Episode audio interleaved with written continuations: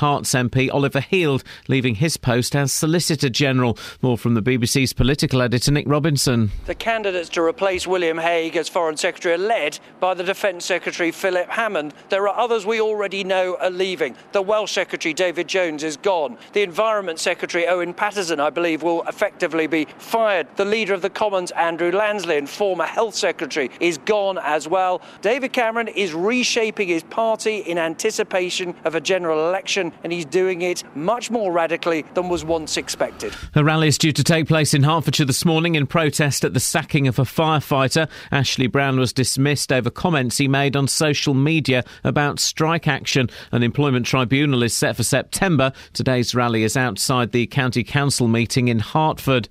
Hospitals will today be given guidelines on how many nurses each ward should have. They'll recommend at least one nurse for every eight patients, a move which will increase the NHS nursing budget by around 5%.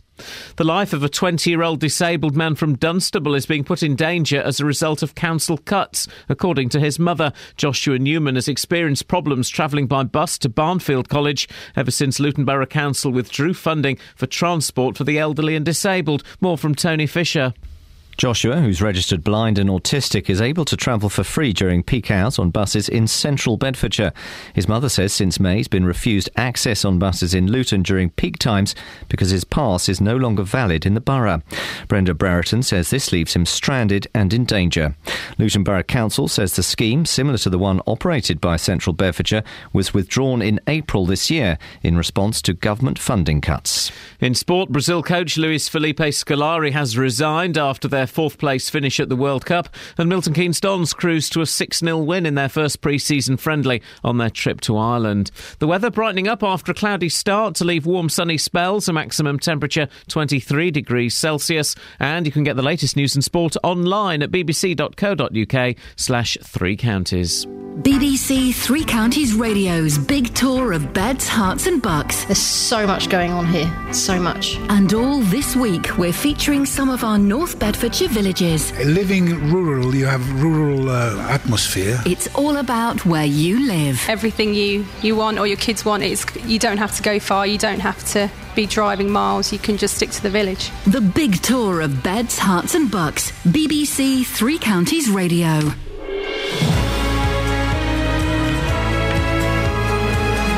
Morning, this is Iain Lee, BBC Three Counties Radio. What day is it? It's, Tu- is it it's Tuesday. I'm flipping it. It's only Tuesday. Man alive. Man alive. I thought it was Wednesday at least, maybe even a Thursday. It's not. It's a Tuesday. Lots coming up on the show, including the government gives Greenbelt go ahead. Buff Pass. Bus Pass beef for Barnfield Boy. And Justin Dealey busts a wheelie. Yes, really? Well, nearly. Ladies and gentlemen, would you please give a round of applause for the woman who wrote that, Catherine Boyle? Thank you. Congratulations. Thanks, would, guys. would, you- would you like to say anything? Just want to thank um, my parents. Okay, okay. That's that's. Um, I was hoping she was going to say sorry, but no. Oh eight four, and also you can just call. We didn't have. Do we have any phone calls Roald from these? Dahl, oh, for to goodness, him, stop it now. and, uh, Do- okay. Did we have any calls from these slackers yesterday? Dennis called me. Right. Okay. Don't call up to chat to the staff, Dennis. Oh, you can, Dennis. You Did we have any calls? Apart from, oh, we had um, Communist Steve, Pinko Steve came on. What's she called? That Pam. I wish I looked after. Oh, for goodness sakes. Right, okay. Can we just. Just have some calls, guys. Come and hang out. You don't have to talk about the boring stuff that we have to talk about. They do. You do have to talk about that. Well, I have to talk No, about they have to as well. They can just come and hang out. Uh, oh, oh. that's what's happening in Wally Webb's head. they can just come and hang out if they want, can't they, girls? Yeah, totally. Did you want Echo then? No, I, I wanted to open your microphone instead. We got this. Let you go. But we're not having that here. It's over there. Oh eight four five nine four double five five double five. It's a Tuesday morning come and hang out thing. Across beds, Herts, and bucks. This is Come and hang out, come and hang out, Radio. come and hang out, come and hang out. I am, I'm, I'm not, I'm not a fully functioning man today. Yeah, we noticed. Yeah, Why? I slept so badly. Now this So is did the I, common. So did I, my goodness. Yeah, I know, but I'm. Hot, isn't it? I'm- Isn't it mild though? It's She, you're right though. It is Kath. no. It's, yeah. The thing is, right? They're actually going to right. I slept really badly. I was going to bring my colleagues into that conversation. Why are you playing a tiny violin? For you. Right. I slept really. You can just sit around for three hours watching Good Morning, This is Britain. How are you doing now? Can I? Good. Thanks. It is good Turn it though. off, Goodness sakes. Right. Okay. I'm not fully functioning, and it turns out neither are my team. What has got into you today, Kelly? This is very rarely I say this, but you need to be a good influence on Mum today because she's in one of her moods, one of her silly moods. Missing. What? Is that the word? No. Oh. What song's this? Oh God. Looking in your eyes, I see a paradise. This world that I found is too good to be true. Standing here beside you, want so much to give you this love in my heart that I'm feeling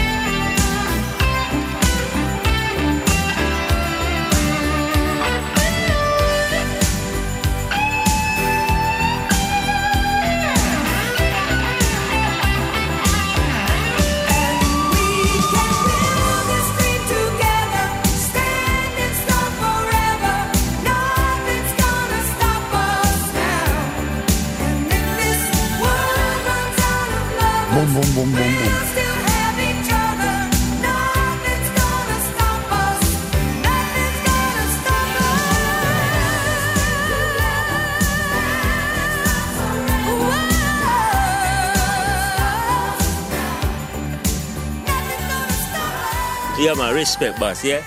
Morning, this is Iain Lee, BBC Three Counties Radio, 08459 455 555. Now, just as our team of hard-working reporters, and now we've got rid of all the slackers and the deadwood, it is a team purely comprising of hard-working reporters, were putting on their coats to go home last night.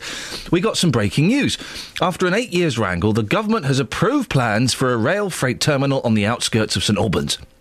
The huge interchange now has planning permission at the old Radlett Aerodrome site at Park Street, something that will no doubt anger local com- campaigners who've been against the idea from the start. Justin Dealey can bring us up to date. Justin, this has been bubbling away for a while, hasn't it? Mm, absolutely, Iain. Um, eight years to be precise, um, and this uh, latest decision by the Secretary of State is significant, but by no means the end of the line. There's a, a real feeling amongst campaigners, and you will be talking to those a bit later on, that um, with uh, MP as well, Anne Main, that this is uh, one of those projects that the government is determined to push through, regardless of, of any local objections. And that feeling will only be stoked up further by this statement, which has come in from the Department for Communities and Local Government spokesman. Uh, this was released last night. Uh, very special circumstances have been found to exist in this particular case. Uh, the local benefits brought by these proposals for a country park, improvements to footpaths and bridleways and other transport upgrades, and the lack of appropriate alternative locations have all been factors in deciding this case. Uh, the need for this rail infrastructure for London and the South East has been given considerable weight, and all of these elements combined have been found to clearly outweigh the harm to the landscape. So, uh, essentially, yes, uh, we appreciate its green belt, but uh, the country needs this thing to be built, so we're going to press on. It's not a done deal, though, is it? No, and this is the interesting thing. Um, th- there is this glimmer of hope for campaigners. The developers, Helioslough, well, they don't actually own the land, Iain. So at the moment, it belongs to Hertfordshire County Council, who are, of course, now going to be under enormous amount of pressure from the campaigners you'll be talking to to hold out and refuse to sell. So it's not a done deal yet. Um, local MP Anne Main uh, is now saying she'll be pressing Hertfordshire to sit down with St Albans districts and to uh, agree to present a united front. Um, she wants Hertfordshire to consider working with St Albans to use the site for housing rather than handing the 140 hectares over to Helioslough, something that she says will be a, a greater long-term benefit for the people living in that area. What are St Albans saying about it? Well, not a lot to be fair so far. We were hoping to talk to them this morning, but instead they've sent us one of their statements. I know it's not great, but according to a Councillor Julian Daly, who's uh, responsible for planning and conservation on St Albans City and District, uh, the council is disappointed with this decision. Our position from the outset has been that building a rail freight interchange at this site will be harmful to the district's green belt. Any party wishing to challenge the decision in the High Court must do so no later than Friday, the 22nd of August. Uh, he also goes on to say the council is carefully considering whether it has grounds to challenge the decision and is currently discussing this matter with its legal advisors. So we're going to have to keep an eye on that, but uh, it's not the end of the line with this one. In fact, you'll be talking to MP Anne Main as well as uh, campaigner Cathy Bolshaw in the course of the morning. These two ladies, Iain, they are not prepared for this to go ahead and they'll certainly be fighting it. Justin, thank you very much uh, for that. Do you find feet sexy? Um, some feet, yeah, if they're looked after, absolutely. I'm not a fan of feet. In the, the sun is on fire today, by the way, guys. Uh, not literally. Um, well, the, the sun is. The newspaper. Anyway, there's a thing about how to have sexy feet. Some feet can be very sexy, as I say. And you know what? In terms of uh, massaging certain parts of Oh. the body, um, if I wasn't working in radio, I think I'd be working in massage therapy. And there's a lot of a ladies lot of uh, ladies out like there. to hear that as well. For me, the, for me, the best part of the body to be massaged Yeah. is you'll get a firm grip.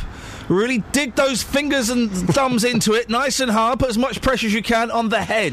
The head, the head, Indian head massage. Oh, I love a good head massage. Hey, listen, you, you should try the feet because I tell you what, that's a very good feeling. Would you suck my toes for me? I wouldn't go that far, but I'll certainly massage them. Justin, thank you very much indeed. Joyce is in Leagrave. Good morning, Joyce. Good morning. Would you like? A, do you find feet sexy? No, thank you. No. Not that way. No, I don't. I don't. I don't get feet. I don't understand what there is that's even vaguely attractive about them. Horrible things. Well, I think. s- Well, I think so personally, but each to his own, eh? My feet have got um, uh, but they've got a lump on the top. Oh. Big red lump that's quite hairy. Oh. Oh. Can you get it taken off? Does it hurt you when you walk? No, It doesn't hurt at all. My, it's kind of my dad had it, and I've got that's pretty much yeah. all I've inherited from him. Oh well, that's that's all right then. If it's hereditary, that's good. Anyway, Joyce, you've not called in to talk about my feet, or no, no, have no, you? no, no, no. I'm just going to say that don't forget it's St Swithin's Day today. I think. Um, I hadn't. Uh, Well, I didn't. Uh, don't know what that means. Forty days and forty nights, whatever the weather is today, isn't Oh, it? oh, like Groundhog Day. Yeah. Anyway, I'm ringing up really to say I'm Yes. off to dear Hunstanton today. Dear Hunstanton. Yeah, I'm going on a coach trip. Fun Stanton, as we like to call it. Hunstanton is beautiful. Fun Stanton. You'd love it for the children. Yeah. Oh. Yeah, there are a lot of children there, are there? No, no, you can walk and walk, and it's an oldie worldy little fair on the Oh, end. okay. You you quite enjoy it down there. Okay. Good. And that's what I'm going to say because we're going to Yes. um, the the friend I'm taking is my daughter's father-in-law. Yeah. And the always used to cycle. Our generation couldn't afford a car in the early days, you know. Yeah. And um, then it was a little old banger and everything else. You were you were what? Sorry. Joyce, Joyce, stay there one second, Nicola. Yes. We're, we're just listening to Joyce and Leagrave telling us she's going to Fun Stanton. Yeah, it sounds exciting. You sound like you're in a box again. Do I? Yeah. Oh, anyway, don't, don't matter. Anyway, Joyce, carry on. Nicola No, can you don't. No, Yes, so she does. we're going. she does. And uh, Yeah. we he hasn't been on a coach trip, right? Yeah. Who? My daughter's father-in-law. Wow. Okay. What? Yeah. So, uh, I thought it'd be rather nice for him because after the bicycle, couldn't afford a car for a little while. Then a little old banger of a car. Yes. And I thought it'd be rather nice to take him on a coach trip so we can look at the view for a change. Well, isn't that marvellous? Well, I'm hoping it's going to be. Don't sit near the toilet; it stinks. Joyce, have a lovely time. Thank you very much indeed. What What have you never uh, done as a father-in-law? Call me now. Oh wait, for four five nine four five five five five five. Travel news for beds, cards, and bugs. BBC Three Counties Radio. The M1 heading northbound, there's a lane closed at the moment on the exit slip road, just at junction 11 for Dunstable Road due to a broken down van there. Also in Cheshunt, there's one lane closed at the moment on the Great Cambridge Road. That's heading southbound between Church Lane and College Road. Some emergency repairs taking place at the moment to a collapsed manhole there. The M25 in both directions between junction 25 for Enfield and junction 27 the M11 building up due to those major roadworks taking place there. No reported problems or delays to the trains. Nicola Richards, BBC Three Counties Radio. Thank you, Nicola. Gosh, look at the time. We're late. It's 6.18. It's Tuesday, the 15th of July. I'm Iain Lee. These are your headlines on BBC Three Counties Radio.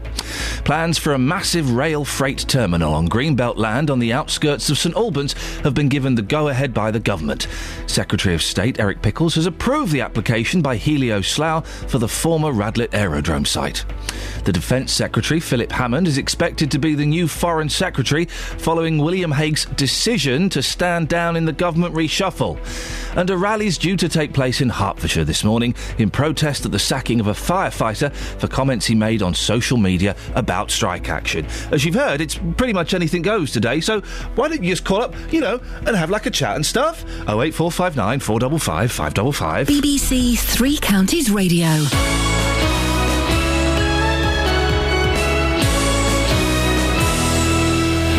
Glasgow, 2014. Scores to be settled. Every time I get up, that's the first thought in my mind. Bragging rights to be won. You're not ready for what we've got. You ain't trained hard enough. And they call this the friendly games. I'm gonna walk through everyone. I'm ready. I'm ready. See you in Glasgow. The Commonwealth Games, coming soon across the BBC.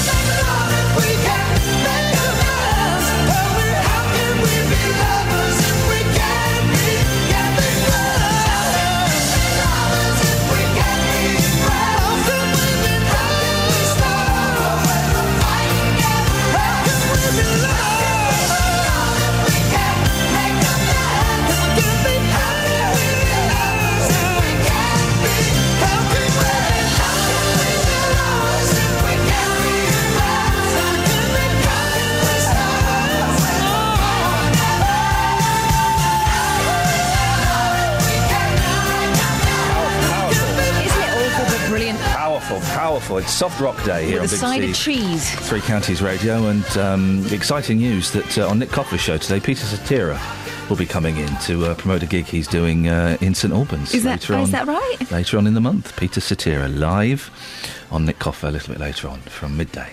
Is it satira or cetera? Like etc. Satira. Oh. No one's called Peter Cetera. I thought he was. He's called. I've never said it out loud before. Have you not? When, when would I? Exactly, you, you wouldn't, would you? Oh wait, it's come and hang outy Tuesday. Oh eight four five nine four double five five double five. We're just chilling, just chilling with my homies. Yeah. That, that'll be me. You're my homie. Now, on to slightly more serious things. A Dunstable woman says her disabled son's being put at risk by two councils' inability to work together. Quite incredible story.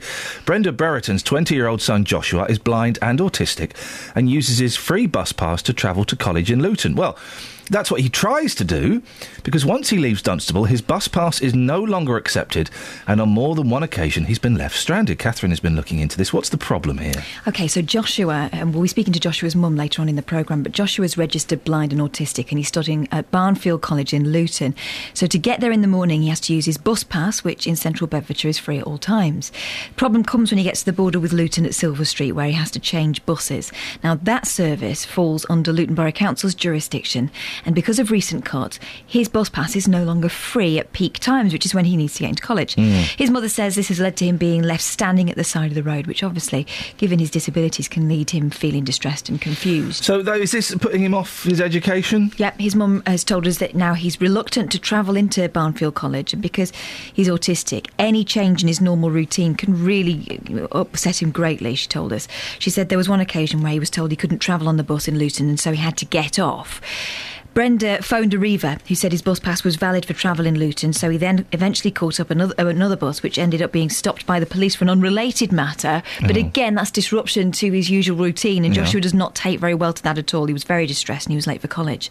Um, Brenda told us that the problems this has caused have been horrendous, and the fact they don't offer the off peak service has left my son stranded at the side of the road, and that puts him in all sorts of danger.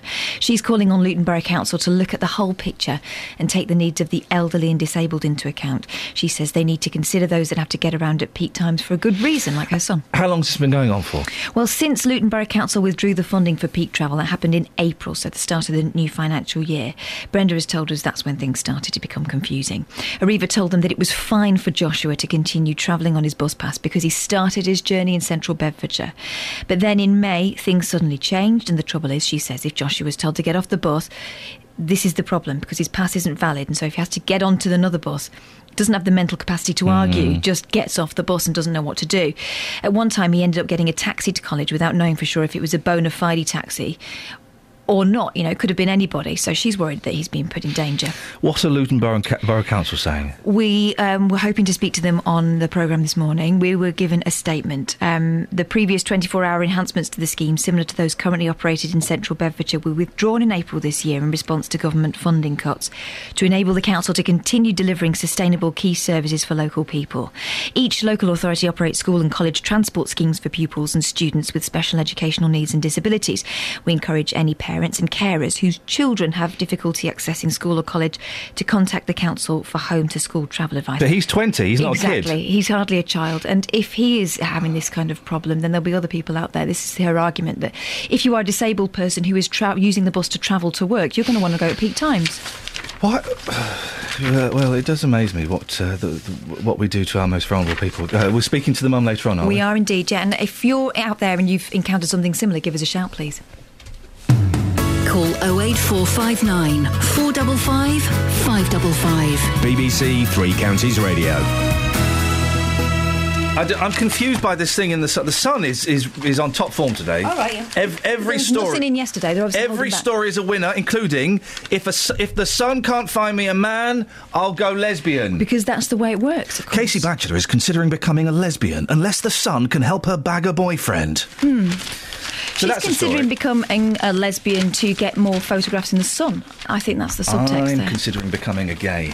Are you? I'm considering it. Yes. If things at home don't improve, I'm going to become a gay. I've Okay. decided. I think I might. Are you sure you're? Um, I think that's how it works. Have you thought this through? Yeah, yeah, yeah. I like guys. I like Scoins. Scoins is a nice guy. Um, guy. Gay guys just sit around playing Xbox all the time, yeah? Um, I can do that. Playing Xbox and eating pizza? I, can do that. If anyone wants to be my gay boyfriend, I'm here.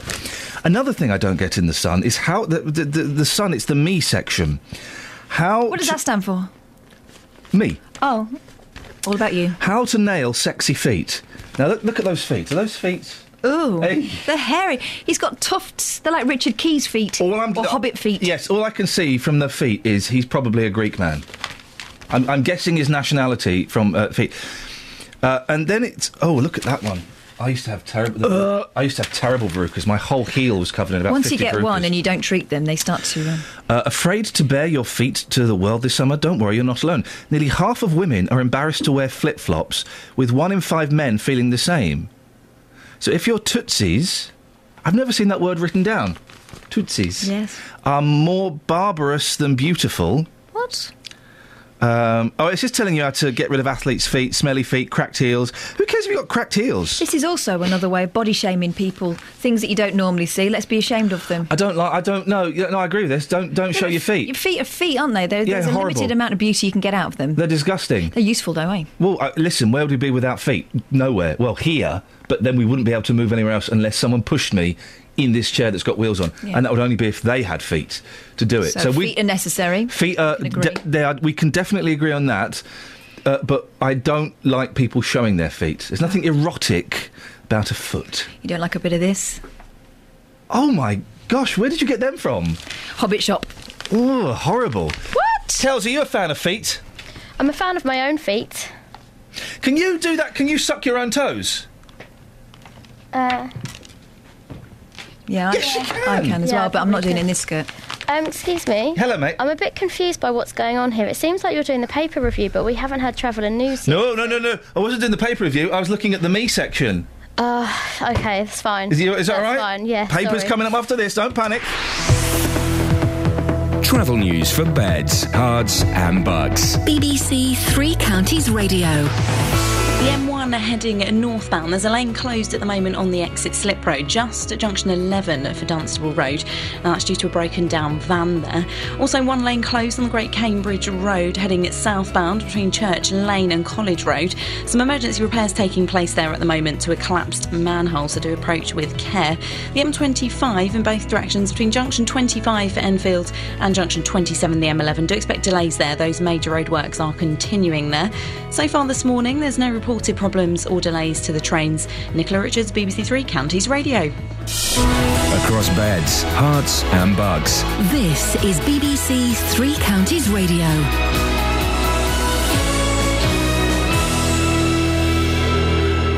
It's 6.30, I'm Simon Oxley. Plans for a massive rail freight terminal on Greenbelt land on the outskirts of St Albans have been given the go-ahead by the government. Secretary of State Eric Pickles has approved the application by Helioslough for the former Radlett Aerodrome site.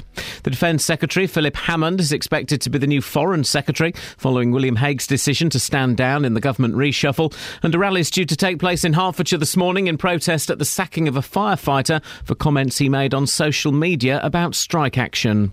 Three Counties Sports. BBC Three Counties Radio.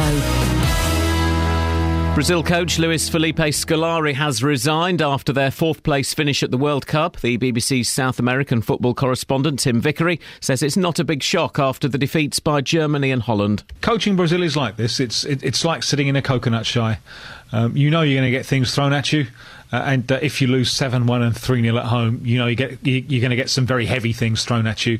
So I don't think there's any surprise here whatsoever. Milton Keynes Dons cruised to a 6 0 win in their first pre season friendly on their trip to Ireland. The goal scorers against St James's Gate included Dele Alli with two and new signing Tom Hitchcock. The Dons played Drogheda this evening. Also this evening, Stevenage make the short trip to Barnet.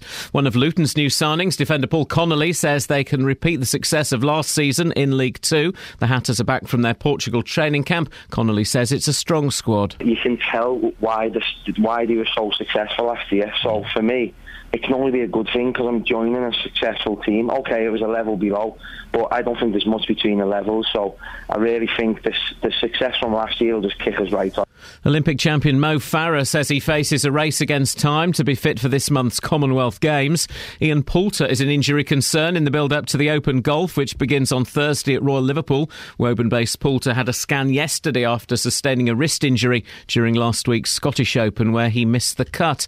And two time champion Alberto Contador is the latest big name to crash out of the Tour de France after breaking his leg on stage 10. BBC Three Counties News and Sport. The next full bulletin is at 7. Call 08459 455 555. BBC Three Counties Radio. Morning, guys. It's come and hang outy Tuesday. You can just come and hang outy with us. Oh eight four five nine four double five five double five. Didn't we? We only had one phone call yesterday, and it was very poor quality. It was Pinko Steve. We had more than one. I, did, I only spoke to one person. No, we had more than one. I was very, very drunk yesterday, so there is a strong chance I wouldn't remember what happened. Yeah, well, I remember, and there was more than one. There might have been two. I don't get the problem with dressing like a Nazi. Right. I don't get the problem with it. Why has this come into your mind? Um, because I'm shopping online for some new clothes. No. the Sun, page seven, exclusive parent fury, Grange Hale. Heil. Heil. Mm, Hail. as in Hail Hitler. Sieg Heil. But I'd say Hail Hitler. I just did the salute. Gosh, I'm so sorry. I would say Hail Hitler. Heil Hitler. Heil. Heil Hitler. Okay. Okay, stop saying that now. Grange Heil. Teacher dresses as Nazi called Helga das Reich. A teacher at a school for troubled kids, don't know if that's relevant, poses in SS uniform, one of a series of Nazi themed photos that will anger parents. Now well, that they've seen it- them in the sun. Yeah. Louise Robertson, 32, calls herself Helga Das Reich on her social media page in a reference to Hitler's Third Reich. She's posted photos of herself wearing SS cap with its. De- she, she's so she went to a party and she put it on Facebook. Is that is that it? Yes, and there's more to it, okay? Go. Historical reenactments fan. Oh, Miss Robertson also showed off pictures of Nazi memorabilia and a Christmas tree with swastika baubles. She teaches troubled youngsters aged uh, 11 to 14. Um, she's not advocating um, killing ma- massive swathes of the population or anything like that, is she? I'm just reading the story to make sure. No, no, she isn't. She's dressing up in Nazi clothes. Now, listen, of course, I'm not in any way condoning what the Nazis did. You'd be a fool to do that. Uh, horrible, horrible, distasteful actions uh, in the Second World War and uh, before and after. But if she is a, an historical uh, reenactment thing fan, something I don't quite understand. Well, what's the difference between dressing like that and dressing like a Viking, or dressing like um, Roundheads and Cavaliers? Cavaliers, yeah. Or, or you know, it's You can't have one without t'other, surely.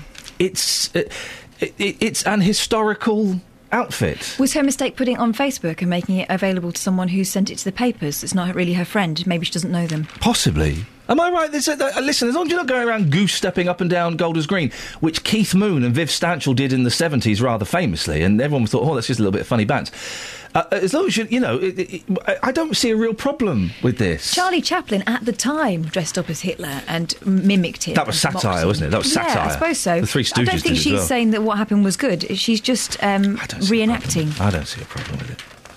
Oh, wait, 459 455 555. Are, are we supposed to whitewash them out of history now? Not not mention them ever again. I wouldn't say whitewash. Uh, so there's a, a sad story: a toddler funeral, toddler's Oh, no. funeral. It's very, very sad in um, uh, I don't know, like Mexico or something, the Philippines. So the co- open coffin, and then the baby moves. Oh my goodness! A toddler is lifted from her coffin by a stunned mourner at her funeral after seeming to wake up. Grieving relatives saw the three year old girl apparently moving her head when they opened the casket lid moments before the church service. Um, She, uh, they'd been pronounced dead the day before, uh, but a pulse was found.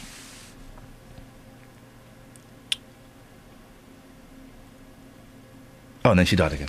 Oh, that's awful. That's a sad story, isn't it? Yeah, it was Oh, a that's- miracle, and then she died again. I, did, Oh, I didn't. that's- I didn't read the oh, ending. oh, that's yeah. so sad. Didn't, I didn't read the ending, Kelly.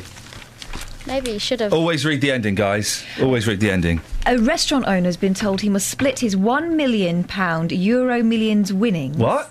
With the waiter who made him buy a ticket after dreaming about a jackpot win. What? There's so much in that, isn't there? Go through that. Go give me the maths of that relationship again. A restaurant owner Yes. has been told he must split his £1 million Euro Millions winnings Right. with the waiter who made him buy a ticket after dreaming Oh, about a jackpot win.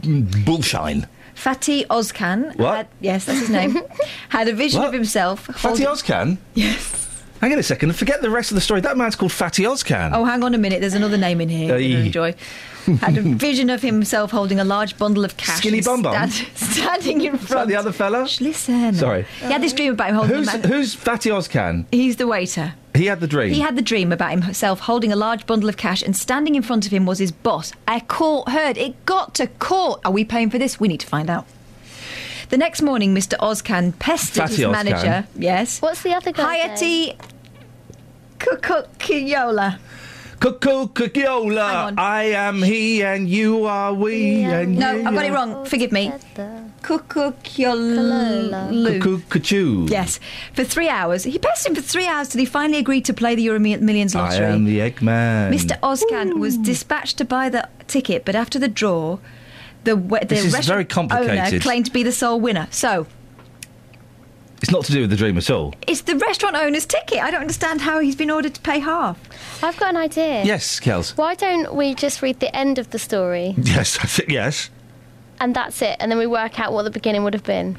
Okay, uh, he- a okay. story. Here's a story. Here's the, go on. No, I haven't right. got papers. Here's here's okay. Here's Catherine's furious about that, by the way. I'm trying to work it out. I'm not furious. Okay, I'm puzzled. draw draw a picture. Uh, look, look, look, that's what she looked like when she was at school and she was studying really hard. Go back into the pose. Look, look, look. Oh, hand on head. Okay, try and work out the end. Of, try and work out what this story is. This is a fun game, actually, Kelly. Thanks, Last line. The family is changing the handles. the family is changing the handles. Is it a serious story about burglary? It's a serious story. Uh, it's not about burglary. Has the person involved lost their hands, so they now need to find a new way of opening doors? So they've changed the handles so that they can get through the You can doors open in the a house. you can open a handle with your with your With elbow. your elbow, yeah, or with your chin. I've done it with my foot. Unless before. it's a, sc- a round uh, uh, uh, doorknob. You, ca- you can't. You Maybe can't. they had doorknobs. No, they definitely. Well, the family is changing the handles. It's a great story. I'll tell you what it is after Peter Cetera. Cetera.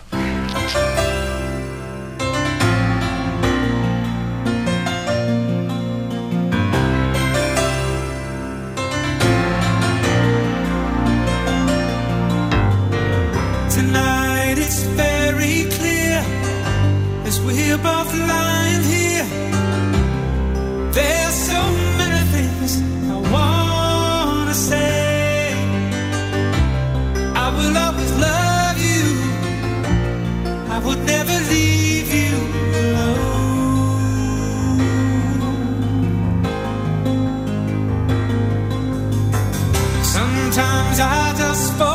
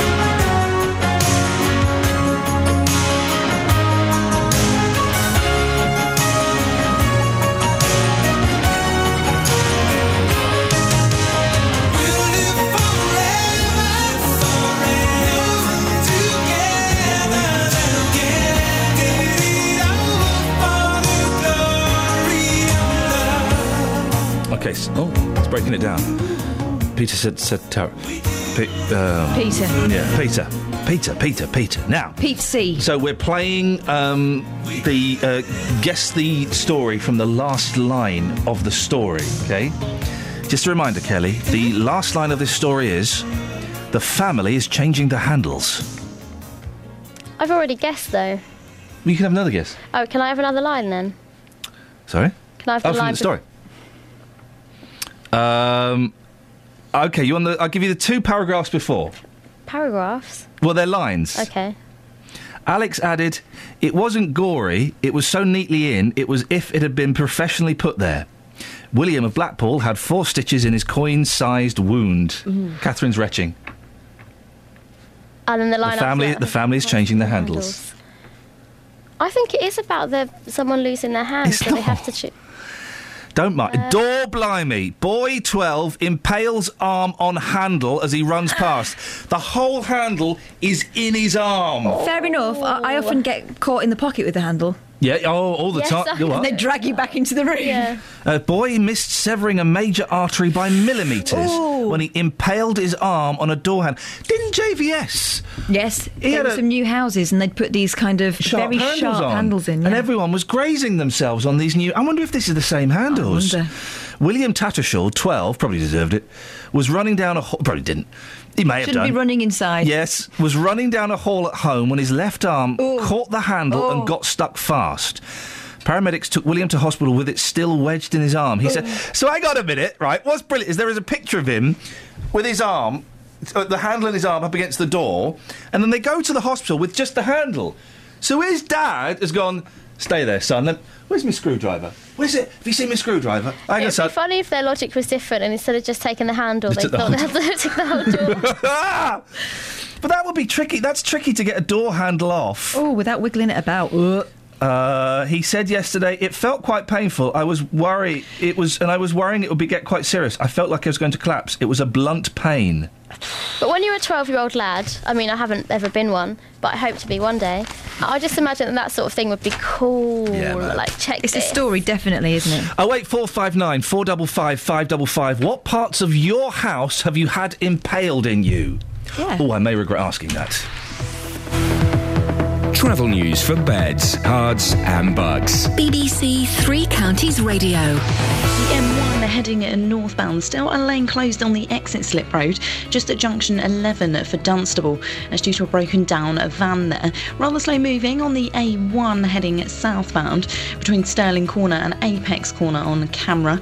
And on the A10 Great Cambridge Road, there's a lane closed at the moment, and that's between Church Lane and College Road. There's a collapsed manhole there, so some emergency repairs are taking place at the moment, so approach with care.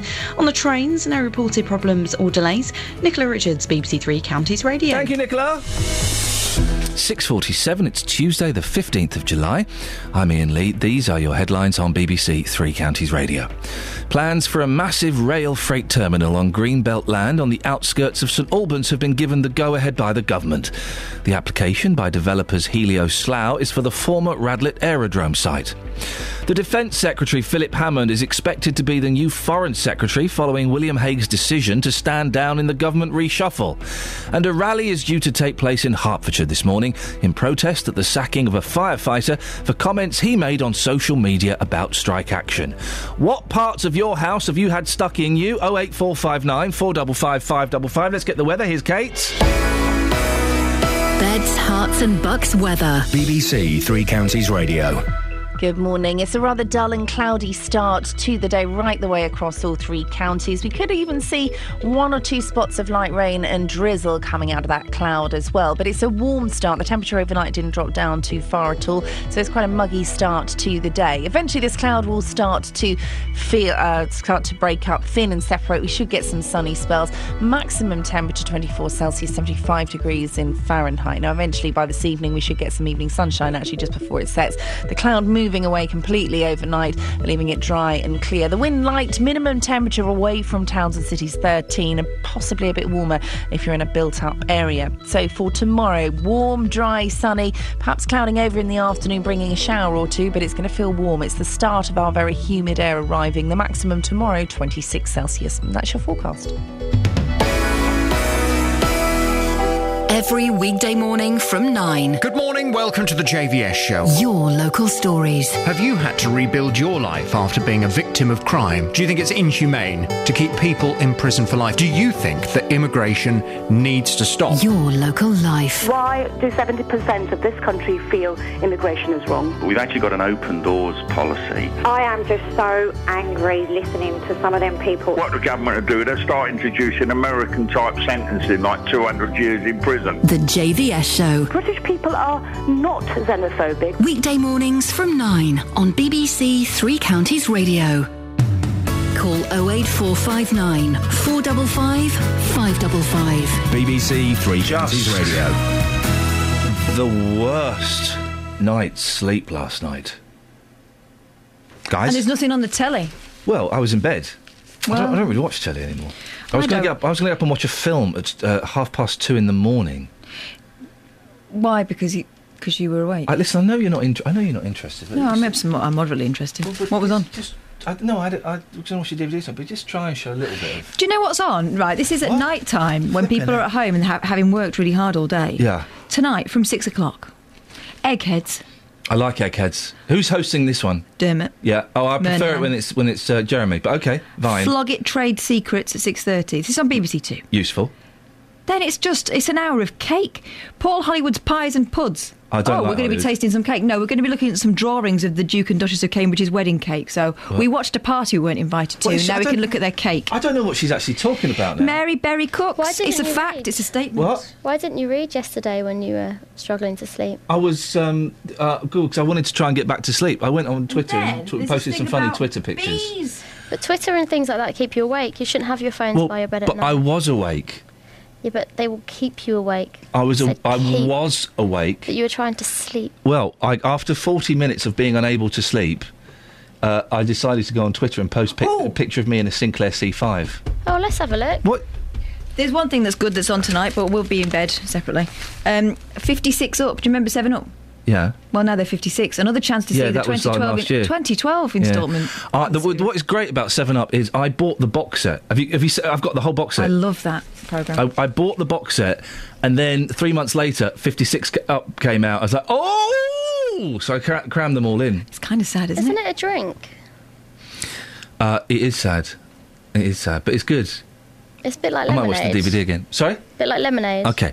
Both of you are really um, not focusing on the fact that I had a terrible night's Right, okay. sleep So, last yeah, night. so did I, but you don't care. We, uh, no one cares. Yeah, we should have phoned each other up. We should have come into work early and um, taken over the Hey, we radio. could have had a kitchen party. yeah, totes. Totes. Oh, I was awake, but I wasn't standing up awake. I would have stood up. I could have stood up. We could have texted each other. We could have FaceTimed. Oh.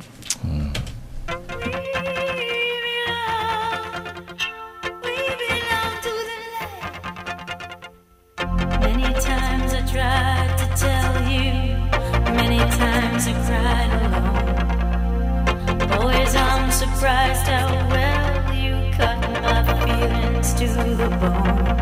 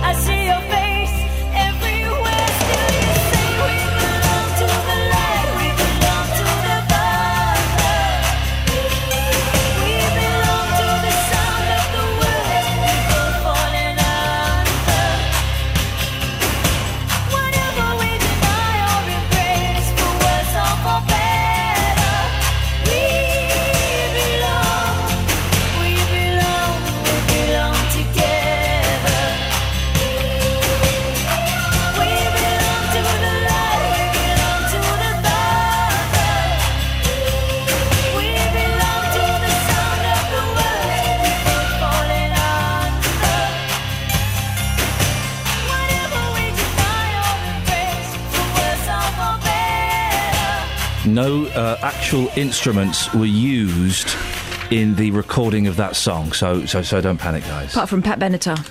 Well, don't, are you calling her an instrument? She's an instrument. She's an instrument of the mass media, man, and we're just uh, puppets in her game. She's a soft rock legend. Seven seconds on a zigzag line cost a driver a £70 fine. That almost rhymed. Good. She deserves this. I'm glad you picked that. Charity volunteer was hauled before a court. Hauled. Do you think they actually got her by the scruff of her neck and fined £70 for parking outside a school for seven seconds? She Ah. parked where she's not supposed to park. And outside a school. Mm. Yeah, carry on. Let's let's see hero her whinging. Joyce Sale, 71, was forced to Oh. cough up sev- £10 for every second she spent on zigzag lines where you're not supposed to park. Yeah. When she tried to drop off leaflets. Oh! Promoting a charity singing contest. Oh, right. the grandmother, oh, right. they're tugging at our heart- heartstrings by um, Seventy-one, knows. charity worker, grandmother. Had pulled over at St Benedict's Infant School. In It's an infant school. It is. In Small Heath, Birmingham, and was caught on camera by a mobile CCTV van. She then lost an appeal over the fine, which equated to a shocking hourly rate, says the Daily Express impartially, of £36,000. No, she's paying £70. £70. She never left her car. So, she parked where she wasn't supposed to park, the zigzag lines outside of a school. There is a sign she got caught. What's her beef? I pick up my daughters every day from school. Yeah. Sometimes I have to go in the car because we're going on somewhere else. I never park outside the school. You're not supposed never, to park. Ever, ever. Even if you're a 71 year old charity worker trying to drop off some leaflets. There is an agreement with a local supermarket, which is a bit of a walk away. Mm. You can park there, you can walk across, you're not annoying anyone. You're There not outside be- anyone's drive. Let's put this out there. There can't be anybody listening to this show who thinks that she has, this woman has been wronged. Zigzag lines outside an infant school means that you need to be able to see to Oh. cross the road safely. It was only seven seconds. Tough, tough. Well, listen. If you if you take a punt, if you take a parking punt, uh, then you if you take a parking punt, then you're um, uh, courageous. Uh, can I say something um, possibly controversial that's going to annoy people? Ooh, uh, yeah, go on. She's 71 year old charity worker and she's got some leaflets. Yeah, How much time does she need, really? I mean, she could just park somewhere convenient and walk. time may not be on her side. I wasn't saying it because of that. Oh. Just saying that she's probably retired. Plenty of time. Oh eight four five nine four double five five double five. This woman deserves everything that the uh, the law has thrown her way. I think surely. Very quickly, two great things. Brilliant pictures inside the that boat that sank. Mhm. That they they finally um, pumped it up. Yes, they lifted it yesterday. Brilliant pictures inside inside of the like the Titanic. the Costa Concordia, whatever it is. And then there's another thing here. Look, there's, there's, there's so many stories today. One in four under 30s are still living with their parents. Yeah. Well, Is that news? They that can't news? afford to move out. risks of give and also under 30s that can mean like kids. Yes. Risks of giving children medicine by the spoonful. Using a spoon to measure medicine for children can lead to potentially dangerous dosing mistakes. Potentially. Parents are encouraged to use droppers and syringes which measure in millimeters, giving precise. Mes- oh, for goodness! Give them, a, give them a spoonful. Give, we all know, don't we? And I'm sure this is the official BBC line. We all know that the, the measurements on the back of those bottles, that's just a guideline, isn't it? Isn't it? Is that not the It's a, case? it's a guideline for good reason. Yeah, but it's like, it's like, a, it's like a serving suggestion. No, it's, it's not. Isn't it? We recommend five millilitres. You go a bit over that? Ah, it don't matter. It's only medicine. I think it does matter. Is that not the official BBC line? No, I need to have a word with you about that. Okay, let's let's discuss that for a second. Where is the line? Travel news for beds, cards, and bugs. BBC Three Counties Radio. Approaching the roadworks at the Black Cat roundabout on the Great North Road, starting to build up a bit now on the speed sensors. The M1 heading northbound, there's a lane closed at the moment on the exit slip road, just at junction 11 for Dunstable, due to a broken down van there. Taking a look at Great Cambridge Road, there's one lane closed at the moment, heading southbound between Church Lane and College Road. Some emergency repairs are taking place there. No reported problems or delays to the trains. Nicola Richards, BBC Three Counties Radio. Thank you, Nicola. So, a pensioner, a charity worker, parks for seven seconds where she's not supposed to park and gets a £70 fine. I don't see the problem with that. I, I say it's well deserved. Local and vocal across beds, Herts, and bucks. This is BBC Three Counties Radio.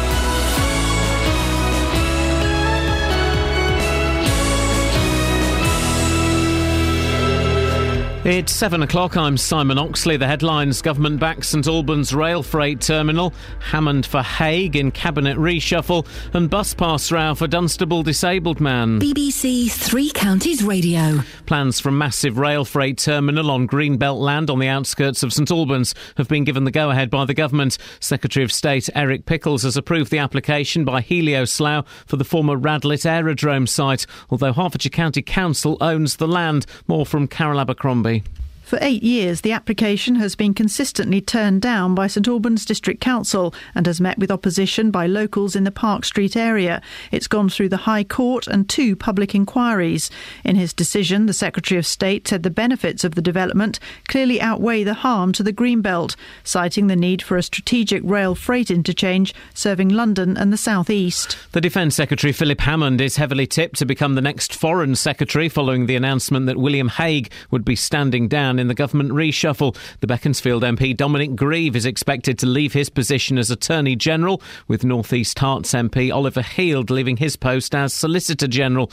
The BBC's political correspondent Chris Mason says David Cameron wants to freshen up the Conservative team. I think it's about being, as critics see it, uh, less male, less stale.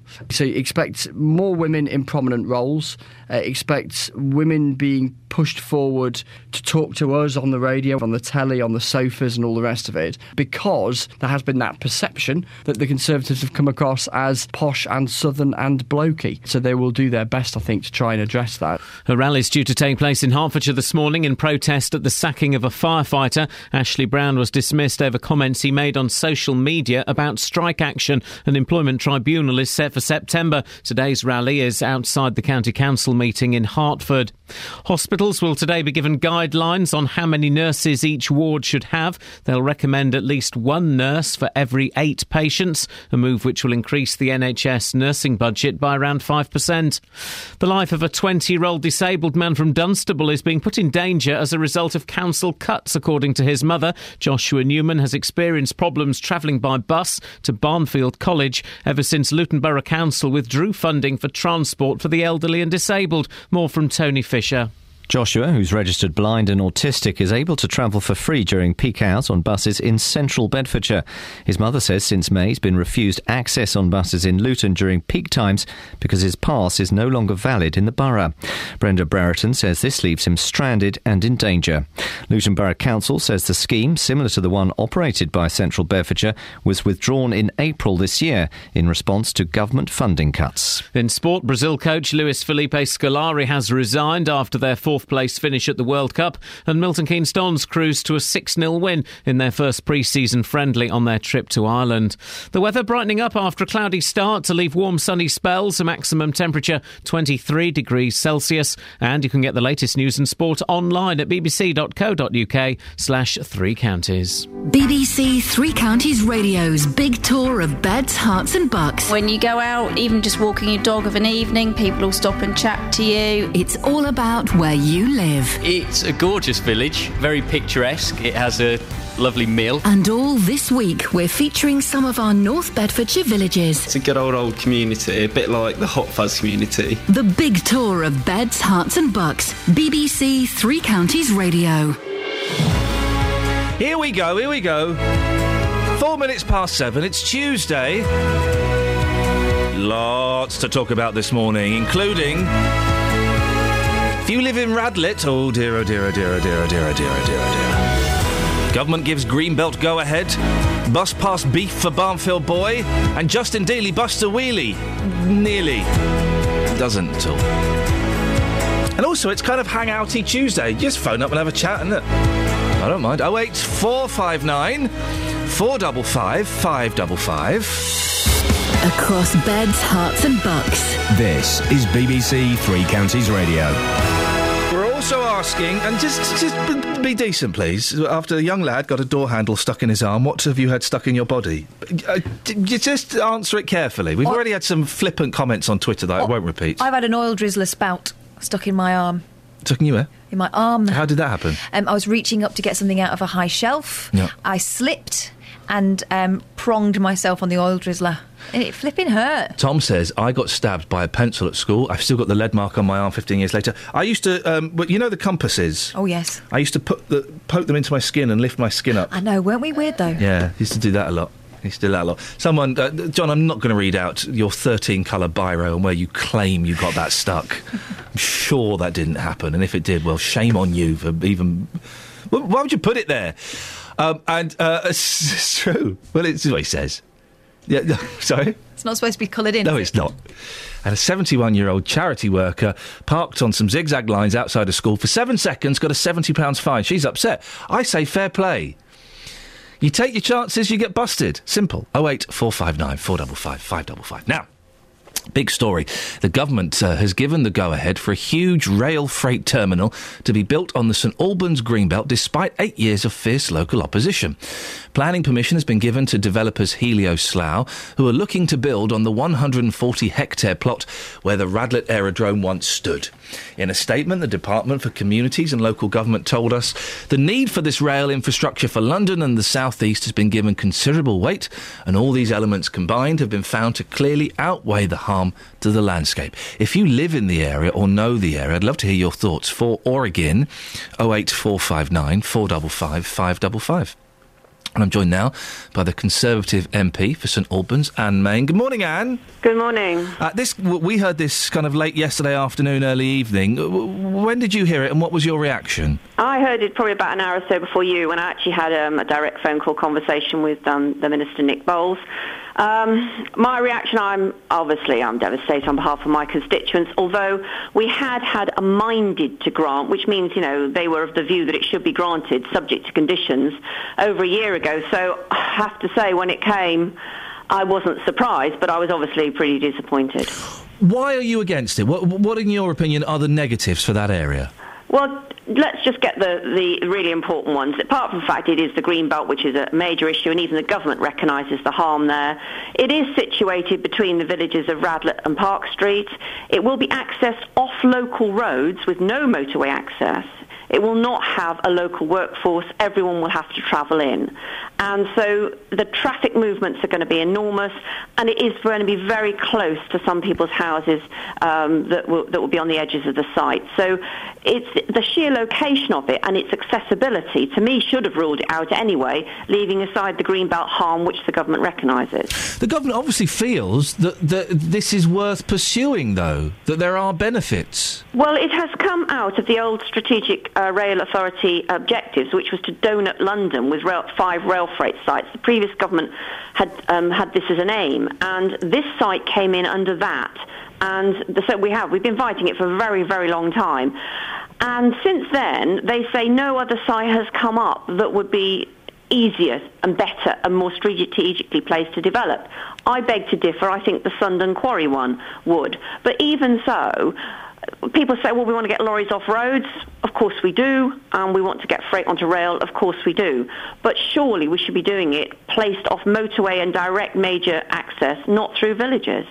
This is all within St Alban District's planning area, and they have consistently opposed it. It, it. it doesn't say a lot about local democracy, does it?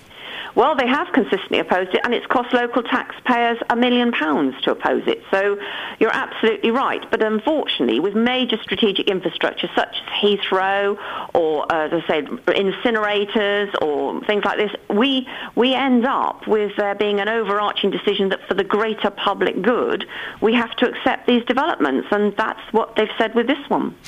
Uh, any other options left for the opponents? Yes, there are. Um, I understand that the council all along has reserved its right to a judicial review on process. That's a legal issue. Uh, the other thing is, is a slight hiccup. Um, Helioslough don't, don't actually own the land. Ah. Now, uh, you can get planning permission. I could get some on your back garden, which I'm sure is very generous.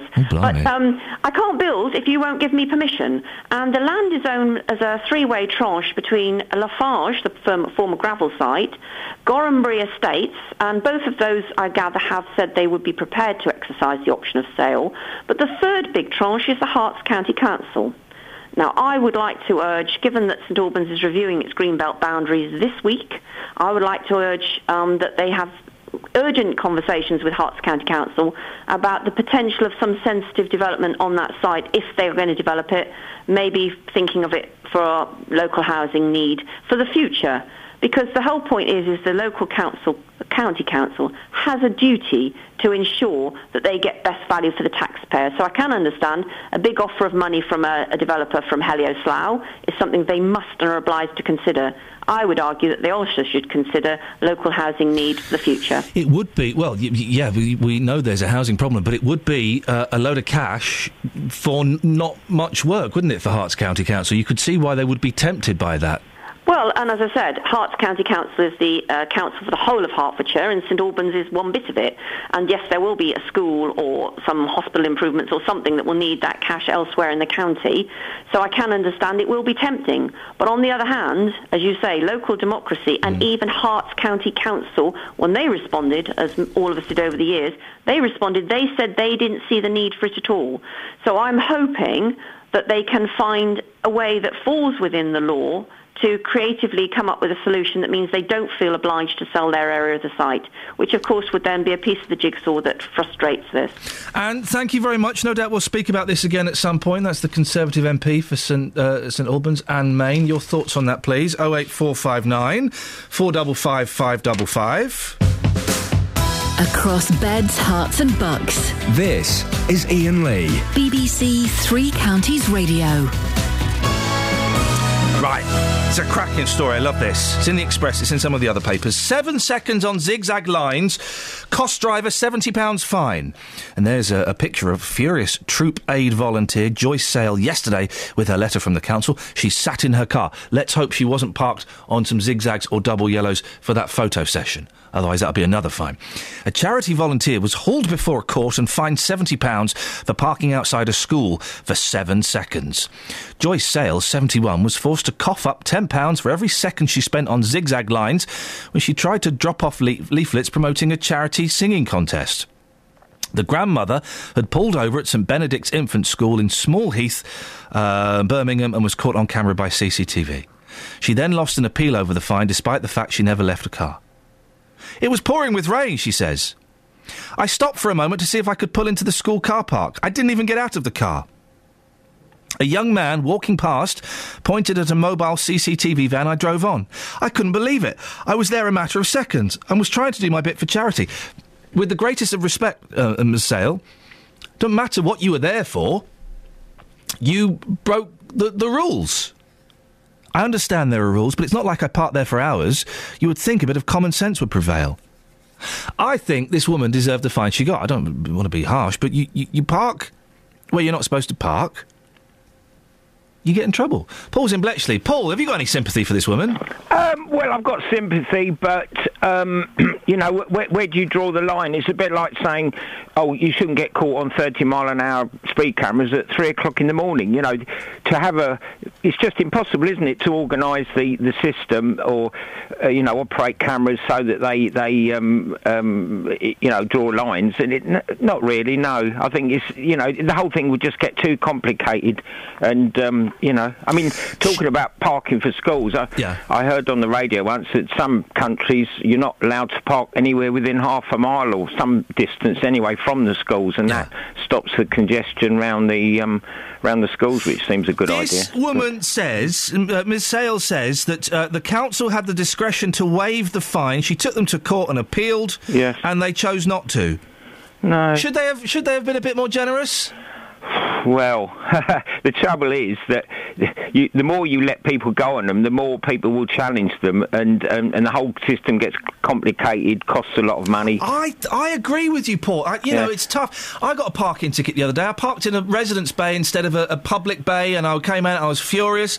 And then you you've just got to suck it up, haven't you? You've got to suck it up and go. Oh well, I made a mistake. Next time I'll I'll, I'll look a bit better. Yeah, absolutely. You you got to, you learn a lesson, and you, you don't do it twice. That's for sure. And um, you know, I mean, I know seventy seventy pound is a lot of money to some people, and I suppose. But having said that, you probably get time to pay and things like that. You Paul, know. ever had anything stuck inside your body? Um, steady, steady. I don't, no, no, I don't think so. No, but well, I have. I had to have a hernia done. Therefore, a couple of years ago. Therefore, they um, put a little patch in there, don't they, to seal up the gap. you know. Ladies and gentlemen, that counts, Paul. Well, have, what do you mean they put a little patch in there? Well, like what? Well, I don't know what it like is exactly, bud? but you know, you get a slight lump in your groin, don't you, when you've got a hernia? So they, Oh. the, the surgeon who was, um, what was his name? Chinese chap, lovely chap he was. Um, Doctor Wing. No, it was quite Doctor Wong. f- uh, funny name, and I, he was very pleased because when I went down to Milton Keynes to have it done, I remembered his name. You see, and he said, Oh. "Oh, he said, you know," and he was a lovely chap. He'll be you know. gutted if he's listening now. He's going, I won't do the accent. Oh, that Paul in Bletchley's forgotten my name. Oh, I, he- I, oh I'm gutted. Yeah, yeah, c- yeah. Just change the subject. I mean, music-wise, I'm I'm a very big fan of acoustic music. You know, whether it's Rod Stewart. Where's this uh, going? You, you know, um, and people, you know, Peter Paul and Mary. You got Maddy Prior um, from years ago. You know, and I, I think you should be broadening our tastes a bit, and um, you know, and, and playing a bit more. Well, I mean, I'm a fan of folk music anyway. I'll tell you what, Paul. We had we had soft rock uh, Tuesday. Yes. We'll have uh, folk rock Wednesday. Yeah, acoustic. Have acoustic day. Acoustic day Wednesday. Yeah. Paul, it's happening because of you, brother. Travel news for beds, cards, and bugs. BBC Three Counties Radio. The M1 heading northbound, just getting in, it's just been reopened on the exit Slip Road due to that broken down van at junction 11 at Dunstable Road.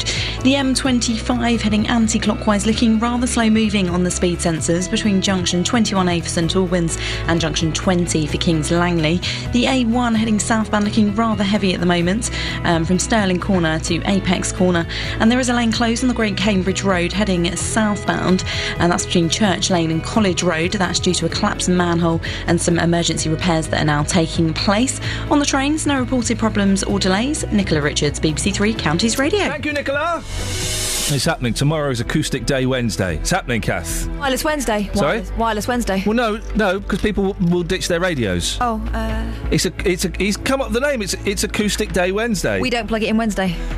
Well, no, we pull the plug out Wednesday. No, we don't because people. Something with a word.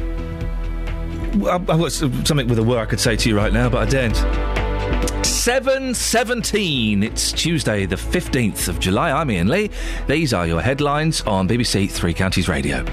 Plans for a massive rail freight terminal on Greenbelt land on the outskirts of St Albans have been given the go-ahead by the government. The application by developers Helioslough is for the former Radlett Aerodrome site. The Defence Secretary Philip Hammond is expected to be the new Foreign Secretary following William Hague's decision to stand down in the government reshuffle. And a rally's due to take place in Hertfordshire this morning in protest at the sacking of a firefighter for comments he made on social media about strike action. BBC Three Counties Radio. I um this William Hague yes. thing. Yes. William Hague's decision to stand down. We're not buying that, are we? We're not. Come on, guys. We're not buying that. I worked at a radio station in London, Absolute Radio. It was a joint decision uh, between me and the company for me to leave it. That means he's sacked, but we don't embarrass Means it was. It means. It means I, I, I, he was sacked. I was sacked. It was. It was a joint. Dis- yeah, it was a joint decision for They me to leave a really well. went. Yeah, for me to leave a really well-paid, easy job. They, st- you know, it's one of those. So you mean they didn't say to you, "Oh, we don't want you to pay for you th- for this anymore," and you said, "Well, sorry, you're going to." Yeah, no, uh, we. They said we don't want you to work for us anymore, but we're going to say it's a joint decision. Okay, thanks. And that's what that's what William Hague's not stood down. William Hague loves doing that job that he was doing. He got to um, go out with Angelina Jolie for a, a, a mucky weekend, I think, or something. I wasn't really following the story, so he wouldn't stand down. Honestly, you really do see between the lines, don't you? Nick Coffer across beds, Herts, and bucks. I'm at Bletchley Park today for a very, very important special occasion. For me, being out of the studio is about putting faces to names and bringing to life all that's brilliant about beds, Herts, and bucks. If you know the high street here and you've never seen what goes on behind you, you really should because it's like a whole new world. Nick Coffer. I think for my listeners, they get a chance to hear about places they may never have visited. In fact, they may never have heard of. And also, they hear hear the stories from the people that bring those places to life. That is one of the mysteries of Abbots Langley Fire Brigade. Nick Coffer, across beds, Herts, and bucks on BBC Three Counties Radio. 08459 455 555 is the telephone number if you want to give us a call. Now, the life of a 20 year old disabled man from Dunstable is being put in danger as a result of council cuts, according to his mum. Joshua Newman has experienced problems travelling by bus to Barnfield College ever since Luton Borough Council withdrew funding for transport for the elderly and the disabled. Well, Joshua's mum, uh, Brenda Brereton, joins me now. Morning, Brenda. Morning. Uh, so Joshua's 20. Describe his, his condition and how it affects him in his day to day life. Well, he has. Uh, um, he's registered blind, and he has autism as part part of his condition. He also is um, has a hearing problem. He has a syndrome.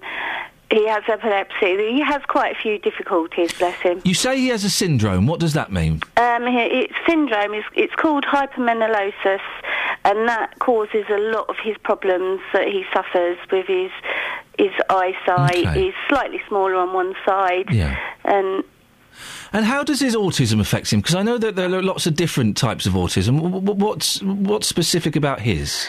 Well, I mean, he's not on the high end of it. He's on the lower end of it. So he is a, he a, he's able to function, but he does get very stressed out, and he doesn't like change. And his way has got to be the right way because there's no reasoning with him. When you He have gets autism, frustrated. he does very much. Yeah, and I've seen a picture of Joshua, and he carries a white stick, and it's it's it's kind of obvious, you know, that he's uh, he has issues, isn't it? Yes, it is. So he's been studying at Barnfield College in Luton. How long has he been studying there for, and what what does he study? He's been there a year now. Um, he's studying business at the moment. Okay, okay, and how's he how's he been getting on there? Is he doing all right? He's doing he's doing really well. I'm really proud of him. Good. So what's happened with this bus then? Well, um, since they changed the buses, I mean, at first he was getting on the bus and it was absolutely fine. And this is great because he can be independent, which he wants to be and what I want him to be. And all of a sudden, one day out of the blue, I had him screaming and shouting at me on the phone, saying they won't let me on the bus. And I said, what do you mean? And he said, they just won't let me on the bus. They've told me I have to get off. So I said, well, hold your horses, hold on a minute. And I was in Dunstable and he was in Luton at that point. So there was a big distance between us, so I couldn't go running to him, which made it very difficult. Um, I got on the phone to Arriva and spoke to them, and they said, no, there's no reason whatsoever why he shouldn't travel on the bus because he's got a central beds pass. So I phoned him back and I said that I'd been on the phone to Arriva, and he then went to go and get the second bus, which he missed. Yeah. Um, so he had to wait for a third one, and when he got on that bus, on the way to college, already stressed out because he was late, there was an incident and the police had to stop the bus to look for somebody on the bus. So that really, really stressed him out. And then there was a second incident not long after where he himself thought, well, fine, if they won't let me on the bus, I'm just getting in a taxi. So he jumped into a taxi and went off to college, and then he phoned me and I said, so what taxi did you get? He said, I don't know. I said, what do you mean you don't know? He said, well, I just got in a taxi. It said taxi. So I got in it. I So he didn't ring it. He he just saw it and he got in. So again, that put him at danger because anybody could put a taxi sign or say that they're a taxi. I'd have had no record of to where he would was or anything. So it made it very very difficult. So the, the, the, well, the incident with the police to one side because that, that could have happened at any point, couldn't it? And while it was obviously very stressful uh, for Joshua, the, the, the, Luton Borough Council couldn't have stopped that. But the problem is, if I've got this right, Brenda, that um, that Joshua has a, a, a bus pass because he's disabled. He's registered disabled. Yes. And he can't because of the cuts in Luton. He can't use it at peak times. Is that No, right? Is that the that's right. That's it. He can board a bus in Dunstable Yeah. and get into Luton, but as soon as he gets into Luton, they won't allow him to board any more buses. But surely, having a bus pass with central beds on it, that when he, he uses that bus pass, it will only be charged to central beds. Because you have like the Luton bus pass and a central beds bus pass, and they're two different ones. Because they have to separate them somehow anyway dur- during the course of the day. So Luton wouldn't surely wouldn't get paid for it, um, pay for that journey Have anyway. you spoken to Luton Borough Council about this? I haven't spoken to Luton. No. Okay. Like, we, we were hoping to get them on the show today, and they're, they're not coming on today, unfortunately. You've spoken to Arriva. What have Arriva said? Arriva, they sent me one letter, first of all, saying that there's no reason why he shouldn't have got on the bus. He should have been allowed, and this letter states that he he is allowed to travel at not before 9.30. Um, it wasn't until I decided I'd, I'd had enough, and I said, right, I'm going to the papers. This is the third incident now, and nothing's been done. You haven't trained your staff. So I'm going to the papers, and then I had somebody else ring me up from Arriva saying, well, actually, he's not allowed on the bus hmm. after a certain time. That is the policy. So, which is it? You know, we have a letter here saying, yes, he can. Then we have somebody else ringing us up saying, no, he can't. I mean, he's lucky that I'm here to help him along. There's no way he could have coped with this himself. What are you going to do, Brenda? Well, this is it. All I can do is just keep fighting for him. You know, I mean, the thing is, he could he could have a taxi, but the whole point is to get him used to living in this real world. I mean, everybody has a choice. Uh, to be able to live in this real world, and that's what I want him to do. I fought for him right from day one, and he's been through mainstream, he's been through everything, and he's lived just like us, hmm. you know. So why shouldn't he be able to get on a bus and go to college rather than take that independence away from him and have a taxi pick him up in the morning from here and drop him off where he's due to be? You know, he wouldn't be able to function if then he needed to go out on a bus because he wouldn't be used to it. You know, we need to keep him going. We need to teach him how to get from A to B without us. You know, that that's the whole point of me pushing this. You know, and not not asking for a taxi. You know, and obviously it's going to be a lot cheaper for the council. You know, it must be much cheaper having a bus. Brenda, uh, it must be very frustrating for, I'm for you and for Joshua. Frustrated. Um, but but listen, keep, keep in touch with us and let us know how it goes. And hopefully, you, you popping up on the show this morning. Who knows that someone might be listening who can who can um, affect the decision somewhat. Okay, thank Brenda, you very thank much. you very much for your time. Oh eight four five nine four double five five double five. Across beds, Herts, and bucks. This is Iain Lee. BBC Three Counties Radio. Um. Lots of people getting pencils shoved in their arms. We're asking, have you, what part, what things have you had stuck in your body? Young lad got a door handle stuck in his arm. Um, my dad was fishing, says Hoskas on Twitter. He mistimed his cast and ended up with a bright orange fish fly in his chin. The drive to hospital was hilarious. Um, Tracy says I got, got stabbed by a lead pencil and still have it in my hand. Amy said the same thing. That's because she drew something rude on a pencil case in Tipp-Ex. That's understandable. And Belfast Dad says, uh, in class, someone, brackets James Best, rammed a compass point into my bum cheek as I sat reading a book. That's gonna. Are you allowed to have compasses in schools these days? You're probably not health and safety. No, I think it? you can. They're Good- probably really. they're probably not as uh, sharp as they used to be. I used to love those tin. I used to get a new tin at the start of every term Ah. with a ruler, one of those square things that I never used. What was the the the, the heart semicircle for? Uh, that was a protractor, wasn't it? Was that a protractor? Yeah, it showed your angles. I used to pretend it was the gun from Space 1999. Good.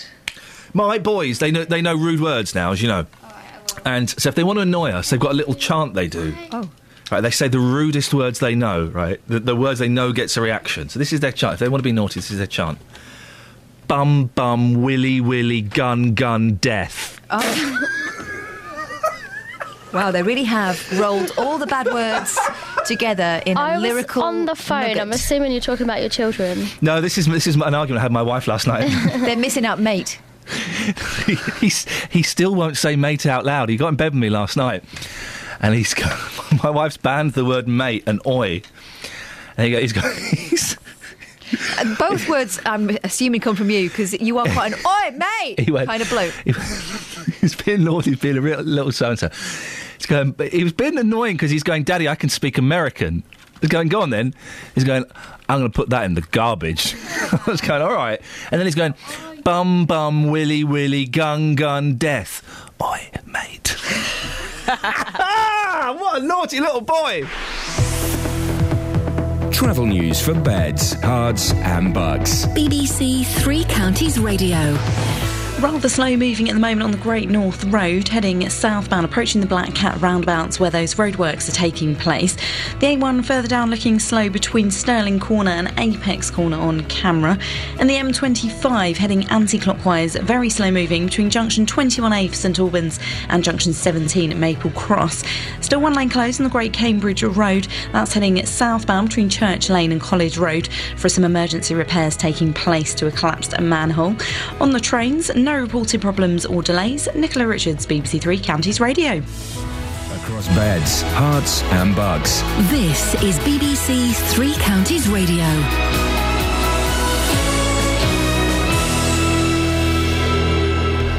It's 7.30, I'm Simon Oxley. Plans for a massive rail freight terminal on Greenbelt land on the outskirts of St Albans have been given the go-ahead by the government. The application by developers Helioslough is for the former Radlett Aerodrome site. The Defence Secretary Philip Hammond is expected to be the new Foreign Secretary following William Hague's decision to stand down in the government reshuffle. And a rally is due to take place in Hertfordshire this morning in protest at the sacking of a firefighter for comments he made on social media about strike action. Three County Sports. BBC Three Counties Radio. Brazil coach Luis Felipe Scolari has resigned after their fourth place finish at the World Cup. The BBC's South American football correspondent Tim Vickery says it's not a big shock after the defeats by Germany and Holland. Coaching Brazil is like this. It's it, it's like sitting in a coconut shy. Um, you know you're going to get things thrown at you, uh, and uh, if you lose seven one and three 0 at home, you know you get you, you're going to get some very heavy things thrown at you. So I don't think there's any surprise here whatsoever. Milton Keynes Dons cruised to a 6 0 win in their first pre season friendly on their trip to Ireland. The goal scorers against St James's Gate included Dele Alli with two and new signing Tom Hitchcock. The Dons play Drogheda this evening. Also this evening, Stevenage make the short trip to Barnet. One of Luton's new signings, defender Paul Connolly, says they can repeat the success of last season in League Two. The Hatters are back from their Portugal training camp. Connolly says he joined the club for more success. I, I did have an option to go up north and be in comfort zone and move on with the family and stuff, but it wouldn't have challenged me. The task wouldn't have challenged me. This just challenged me, so I'm really happy. Olympic champion Mo Farah says he faces a race against time to be fit for this month's Commonwealth Games.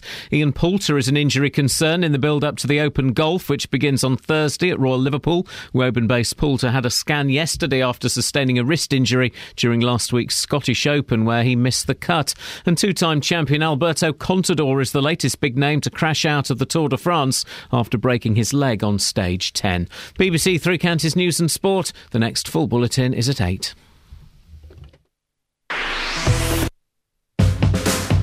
Across beds, Herts, and bucks. This is Iain Lee. BBC Three Counties Radio. I'm just being reminded, of course, that uh, Luton Borough Council are coming on later on to talk about the story we were just talking about, which is uh, very, Very exciting uh, indeed. So we'll be uh, hearing from them a little bit later on the show. Thank you, Tony Fisher, for calling in and correcting me. It's one of those days. Dave Luton's on the line. Morning, Dave. Good morning, boss. Now, Dave. Uh, two, two, two little stories I want to ask Which you. you, may get to. Or- You, we may have time to get to or not. I spoke yet. Do you ever watch um, the Watchdog television program? Sometimes. Are you aware of the gentleman who does the Rogue Traders? Um, what, the last bloke or the new one? The, the, the, the current one. Oh, the current one. I, do, I have seen it once, a couple of times. You seen it once a couple of times, have you, Dave? Yeah. Yeah? Yeah. Ma- what's his name? God, you asked me a question now. It's a question, yeah. Yeah. Yeah. No, I can't. No, I can't just think of his Roy name Kinnear? at the moment. No, no, it's not Roy Kinnear. Roger Cook? No. Matt Allwright? Who? Yeah. I'm all right, thanks. Yeah, yeah. You? It's Matt all right. Yeah, I think so. Shall we ask him? He he stands up for um, underdogs and people who he feels have been abused and violated. Oh, I don't know. I don't honestly know, boss. Okay, well, I'm getting to a point, Dave. That's his name. That's who he is, right? Oh, okay. I spoke to him last night. Oh, yeah? Yeah, he somehow got hold of my private telephone number. Oh, yeah. And he um he was complaining. He heard Yeah. some of yesterday's show. He was complaining about the way I had treated you on Oh. yesterday's show. He said it was borderline bullying, and that if, if it continued, he might consider doing a watchdog uh, rogue trader investigation into brilliant. me. Oh, brilliant, brilliant. No. What's, what's his name, Mark? What? Mark what? What's his name? Mark what? Oh, right. Hope he's listening. Well, Mark. Thanks, Mark. Thanks, Mark. Mark Thanks the. Yeah, Mark Watts from Rogue Traders Watchdog yeah. is uh, he he wants me to apologise to you. Oh, great. Thanks, Mark. Mate. Yeah, No, it's, carry it's, on. It's, it's Mark Watts. Yeah, thanks, Mark Watts. Say, I want you to say, Dave, thanks, Mark Watts from Rogue Traders for sticking up for me. Thanks, Mark Watts from Road Traders for sticking up for me. Brilliant bloke. Brilliant. I watch him all the time now. Right, let me... Um, I'm not going to apologise to you, though, Dave. That's the point no, I'm getting no, you to. No, you wouldn't, would No, you? You know I wouldn't. mean? I wouldn't. No, Whoa, no, no, no, Right, just one little thing. To, would, right, Yes, first, the fire engines are still coming to Ackworth Court, Aqua Ring. Oh, this was um, the the um, residential home. Was this right? Where This um, is a big block of flats, yeah. big block of flats, and uh, you were Yeah. worried that someone had overcooked an egg. Yeah, How many that's times right. a day are the fire engines going? Well, they're not coming on the basis of four to five times. They're coming about eight times a week. Well, that's Six that's fire engines. So one one point one times a day. Well, an average about once, twice. Okay. Well, we can um, we can that- certainly put in a little cheeky little call, Dave. Yes, and the second pro- uh, second story. Yes, sir. I thought this rail, British Rail, well, the railway system, British Rail. stopped all freight because I work for British Rail on the freight. What? And it all closed down. I come out of work. You thought that, but that, that there's no such thing as rail freight anymore? No. Are you insane, Dave Luton? Of course no, there is. Not. I know there's oil, and I know there's a little bit of coal, and I know You there's always see. I'm, I'm always seeing freight trains. Freight train, freight train, going so fast. Um, How do you think hobos get from one state to the other? No, no, hold on. I work for British Rails on the freight at Luton, Crescent Road, and down in North London. Yeah, right? wh- yes, when was that, But all Dave? the freight stopped. all the freight stopped. When? 1974. Oh, for crying out loud! That's No, no. forty years ago. You plum. No, no, I'm just saying the freight Stop. You don't see the freight on the railways now that you did years ago. So what they ta- what they taking and why they've got a big terminal? They're taking. Uh, I don't think it's terminal.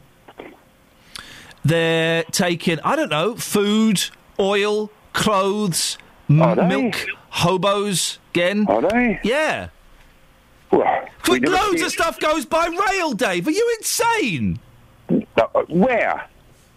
Oh, all you over don't see you don't see it come through Leagrave or Luton. It goes all over the country. You massive cheese. Don't, don't Mark Watts? Could you listen to him? What he's calling me No. on the radio? Number one. Oh dear. I Now listen, know. I want a word with you. Yeah. Oh, here we go. Right. You. What, what did you call in about yesterday? I've got no idea now. No, you haven't, have you? Um, what was it now? Um, I'll think of it. And I'll let, what was it then? Do you It know? was about the length of grass. Oh yeah, oh yeah, I went down there yesterday. Oh no, no, hold on. The length of grass inside the busway Yeah, you well. said it was six feet tall. Yes, and I, I Yeah. see it's noticed it's all been chopped down, hasn't Oh, it? you're talking out your bum. I drove past it today because junction 10 of the M1 was shut, so I had to go up to junction 11 and come back and Yeah. drive past the busway. It is Okay. not six. Yes, it's long. Yeah, fair play. It looks an absolute mess. You'd think they'd spent 90 million quid on it. They'd have That's someone going to look after it. It looks a mess, definitely, right? You need to get Yeah. get get get someone to go down there with a strimmer, right? Yeah. But it's not six feet tall. It was six feet tall. No, it wasn't six But feet tall. They've cut it down now on the side of the road. Oh, yes. Not inside. The, don't call me a bum either, because that's that's so rude. You know what I mean? Your little boy says something about a bum, doesn't he? He does, yes. yes, he does. He has a very naughty chant that he does. Yeah. Yeah. So you're calling me him now, are you? you I'm not know? calling you him. No, no. The, And I you're didn't. I've me not a called bum you. I've now. not called you a bum. Stop saying bum. You did. I didn't call you that. I called you a cheese. No. co- I Oh, called you a cheese bell. what's that? Never heard of it. It's a big ball of cheese. Isn't that what they call it? Is that not the Catherine? It's a wheel. Is that a cheese wheel? No, yeah, it's a wheel. You're Baby thinking Bell. of the proprietary brand that we don't mention anymore Oh. since we got. Um, Ah. Mini Babybel. shh, Uh, yeah. Okay, right. Okay, you're a cheese wheel. Okay. So what are you calling? A, okay, we've established what you called about yesterday. What on Yeah. earth are you calling about today? The fire engines Oh. and the wide, wider rail terminal, You- new one, Okay. at um, St Albans. Ever had anything stuck in your body? Yeah. We'll leave it there. Turns out, lots of people have had lots of things stuck in, lots of pencils. yes. Um, Jimmy says. Oh no, Ben says I knelt on a pencil in year two. 24 years on, I still have the pencil lead in my knee. Rob said something similar on the texts. He Go says. I too still have the tip of a lead pencil stuck in my wrist since 1979. You can lead a wa- or you can lead a horse to water, but a pencil must be lead. Guys, anyone know? Anyone know what th- that's? What, what, There's a little fly in here, and it's um. It's Kelly. uh, who did that? That's a song, isn't it? You can lead a horse to water, but a pencil must be lead. Um, which of course is not true because it's graphite. Uh, Jimmy says, a large sliver of glass. I tripped over our ginger cat and put my arms out to stop me. Not good when you have a glass door. when I was about 10, says Ash, a girl rammed my own pen up my nose. Oh, yeah. No scars, but there was blood everywhere. She was a. Oh, dear, Ash! I don't think you're allowed to write that word. Tom says, I got a Rice Krispie stuck in my nose when I was 10. Uh, D, uh, Dave says, I stuck, stuck a pencil in a hole under a desk. I stuck a pencil in a hole under a desk, yanked it out, still got a grey dot above my knee 35 years later. Oh, Hashtag right. lead poisoning. That reminds me, my um, nephew, Dylan, um, uh, he went deaf in one ear. Why? He went deaf in one ear, just just stopped hearing, and, and they kind of, you know, there was it was it was it was complete. It was, it was waxy, and then his hearing went, and then he went pretty much deaf in one ear. And this was over a period of months, okay. And they went to the doctors, and there was nothing we can do about it. And then the night he went deaf, this is after about four months of complaining. They, um, my sister took him to A and E, and they had a little route around, and they pulled out like loads of beads. He just shoved beads in his ear, and they've been absorbed by his body and become part of his body. I have a friend who's a nurse. Uh-uh. She told me about a child patient she had once who all of a sudden started suffering with terrible breath. Oh, she couldn't work out what oh, the awful smell was. Oh dear. Until one day she was cleaning out the child's nose and she pulled out a clothes label and a daddy long legs.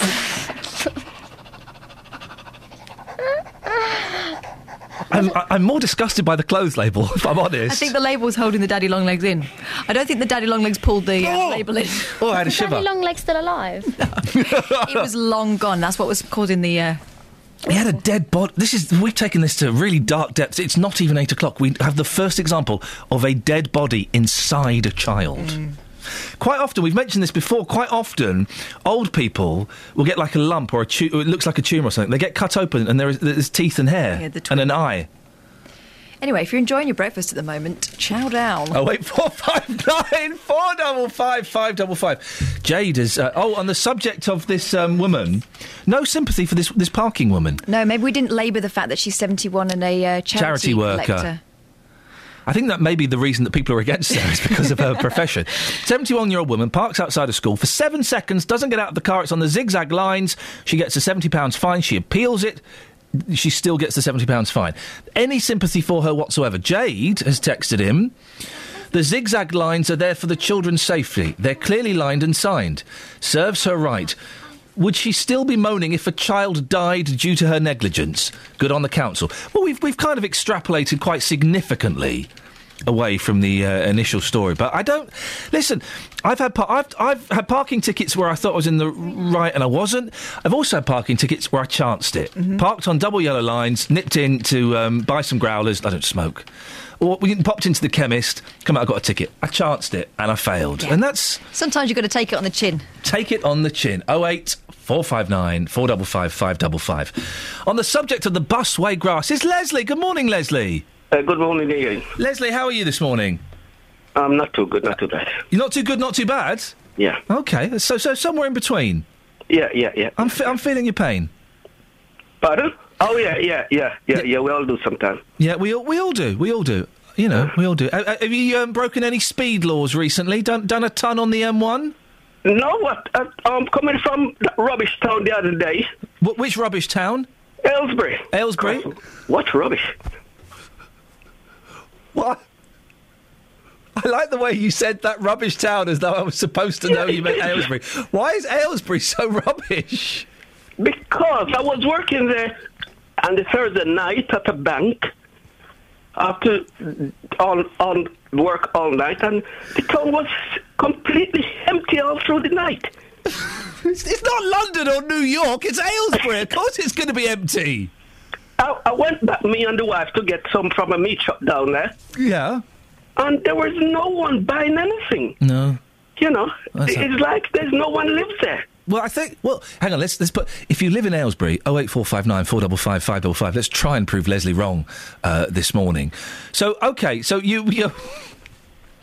Leslie, listen. I've got to do travel and news. Can you wait for a couple of minutes? Um, yeah, no problem. Okay, thank you. He didn't sound happy about. he didn't sound happy.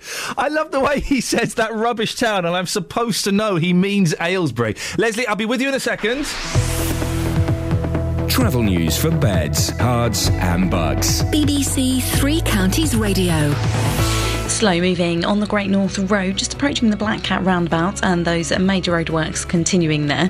The A1 also looking heavy between Stirling Corner and Apex Corner on camera, and the M1 at Luton Spur building up in patches at the moment between junction 10A for the Kidneywood roundabout and junction 10 for Luton Airport. The M25 heading anti clockwise, rather slow moving on the speed sensors between junction 21A for St Albans and junction 17 at Maple Cross, and one lane closed on the Great Cambridge Road, and that's heading southbound between Church Lane and College Road. Some emergency repairs are taking place there. No reported problems or delays to the trains. Nicola Richards, BBC Three Counties Radio.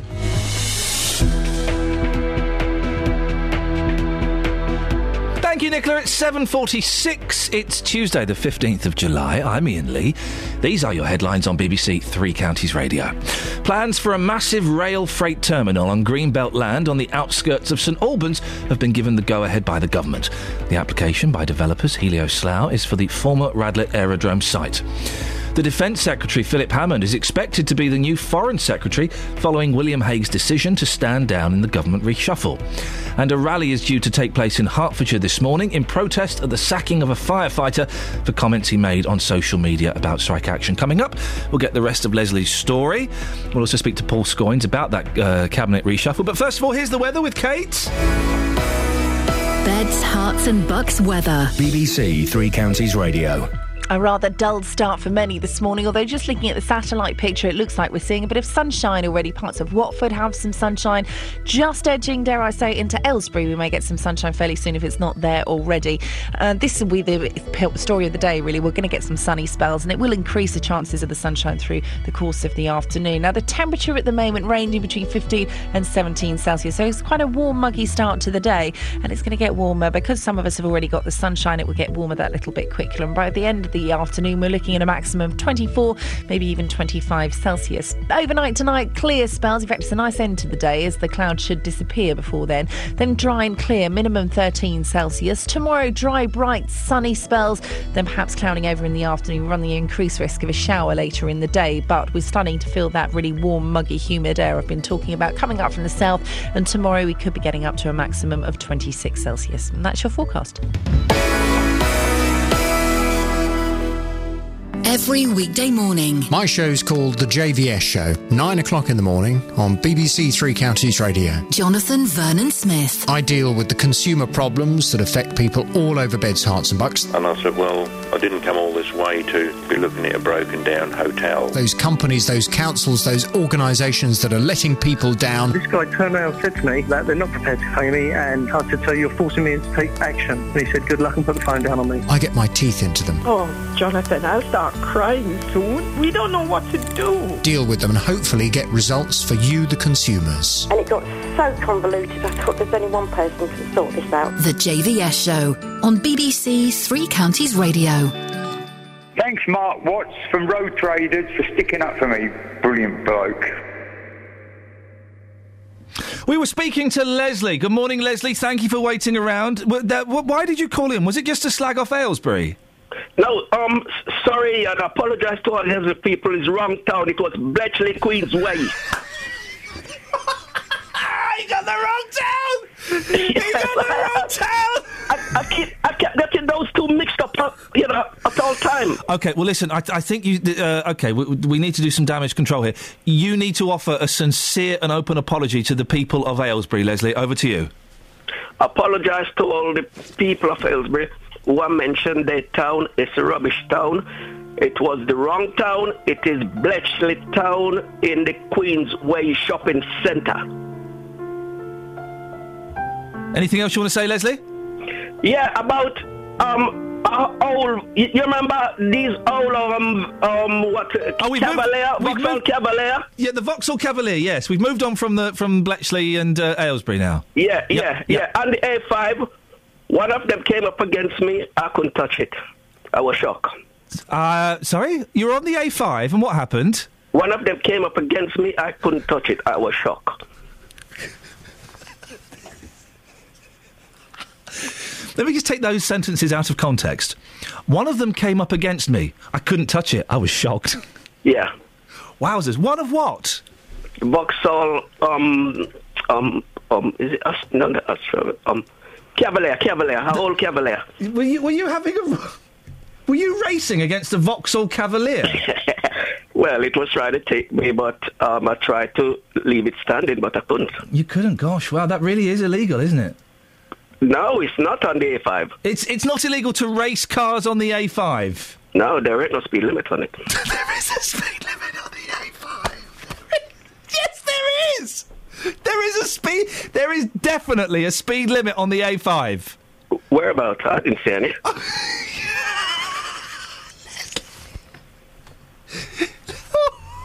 let me let me just check with our political reporter Paul Scoins. Paul, yeah. Sorry to bring you in on this. I know you've, you've, we're talking about something different, and I'm just going to throw this at you. Do you know? Is there a speed limit on the A5? Um, I'm pretty sure there is. Yeah, yeah, yeah, yeah. Okay, thanks, thanks very much, Paul. We'll, we'll come back to you in a second. That's a political reporter, uh, Paul Scoins there, Leslie, who thinks there is a speed limit on the A5. Well, you think he's not sure, is he? Are you sure, Paul? Or are you, are you- he makes a good point there. Uh, he does make a good point. I am absolutely certain. He's certain, Leslie. Well, I didn't see one. Leslie, thank you very much indeed. If anyone can can um, confirm or deny the rumour that there is no speed limit on the A5, I think there is. I'm pretty sure there is a speed limit on the A5. I'm pretty sure. That there is. Uh, if if anybody knows either way, 08 459 455 555. One of them came up against me. I couldn't touch it. I was shocked. I'm so, so sorry. Across beds, Herts, and bucks. This is Iain Lee. BBC Three Counties Radio. Oh dear. Right. Now, it's not a great. I'm so, I'm so sorry. I snotted then. Right. It's not a great day to be an MP who's also a lawyer from the three counties. Dominic Grieve, Beaconsfield MP, was until last night the Attorney General, the most important legal job in Parliament. Oliver Heald from North Herts was, was the Solicitor General. They've both lost their jobs in David Cameron's reshuffle. Well, political reporter and speed freak Paul Scoins is on the line. Good morning, Paul. Morning. So, what exactly are these jobs? Well, effectively, and they provide legal advice to the government. Both of those jobs, the Attorney General, the more senior, but uh, they basically oversee uh, the sort of big prosecuting departments that we know. The CPS, of course, who bring cases, uh, the Serious Fraud Office as well, and and they're also there. Or their their office is also there to, to sort of answer questions about work in Parliament as well. They also look at things like sentencing, which might be too low, um, because they're effectively a little independent of government.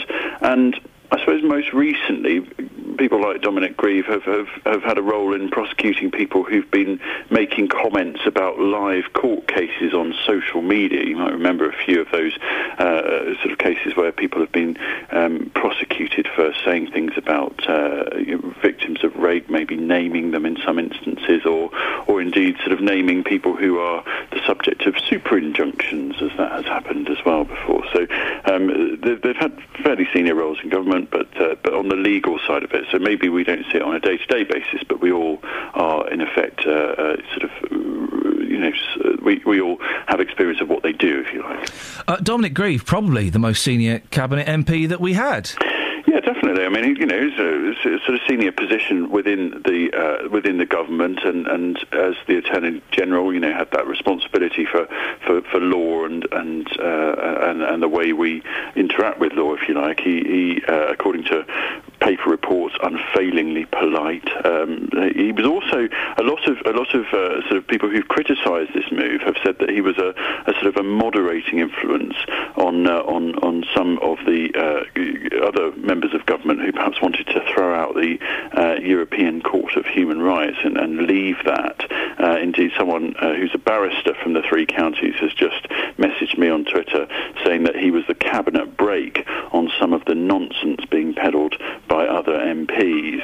So, uh, you know, I think there's a sense that he was perhaps that sort of person who could perhaps put a different point of view, but leaving uh, the office, that then potentially clears the way for the Conservatives putting a, a, a, a a piece in their manifesto next year about perhaps leaving uh, the uh, Convention on Human Rights. So that would be quite a senior move, a significant move for, for them, and perhaps that would upset quite a few people who perhaps thought that you know that the government weren't so keen on, on you know pushing the rule of law forward. Any idea what they'll do next or who'll take over?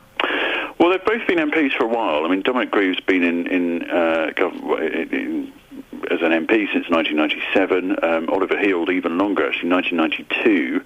He actually served in John Major's government. He was a social security minister, and then uh, was brought back into the fold uh, in 2000. Uh, uh, well, after 2010, they've got huge majorities, so I don't think there's any danger of them not, uh, if they wanted to restand as an MP, to still be an MP. Uh, the you know they, they've both got big constituencies, over 61% in uh, in in uh, Dominic Grieve's case, in Oliver Heald's case, he, he won by 53%, so big big numbers. So uh, you know, both legal guys. Whether or not they go back into the legal profession after this, if they left government, there's no suggestion that they're going to do that. They might stay on as MPs and just do their job as constituency MPs. They may indeed uh, be reassigned different jobs in another reshuffle, but at the moment we're not really sure what they're going to do next. Paul, thank you very much. Um, that's uh, political reporter Paul Scoins, joined now by Frances Crook from the Howard League for Penal Reform. Good morning, Frances. Good morning. Uh, what's your reaction to Dominic Grieve's departure? Well, I'm rather sad because I well partly because uh, I had a meeting with Dominic tomorrow. Oh, oh. I- How, I what hope happens then? Is that, is that meeting cancelled then? I Or? hope I'll still go ahead. Right. Um, but um, we'd worked with him a little bit over the years um, as Attorney General, and I, do, as everyone has said, I've always found him in, incredibly courteous and polite and thoughtful. Didn't always agree about everything, but that's a, a very sort of useful uh, uh, relationship.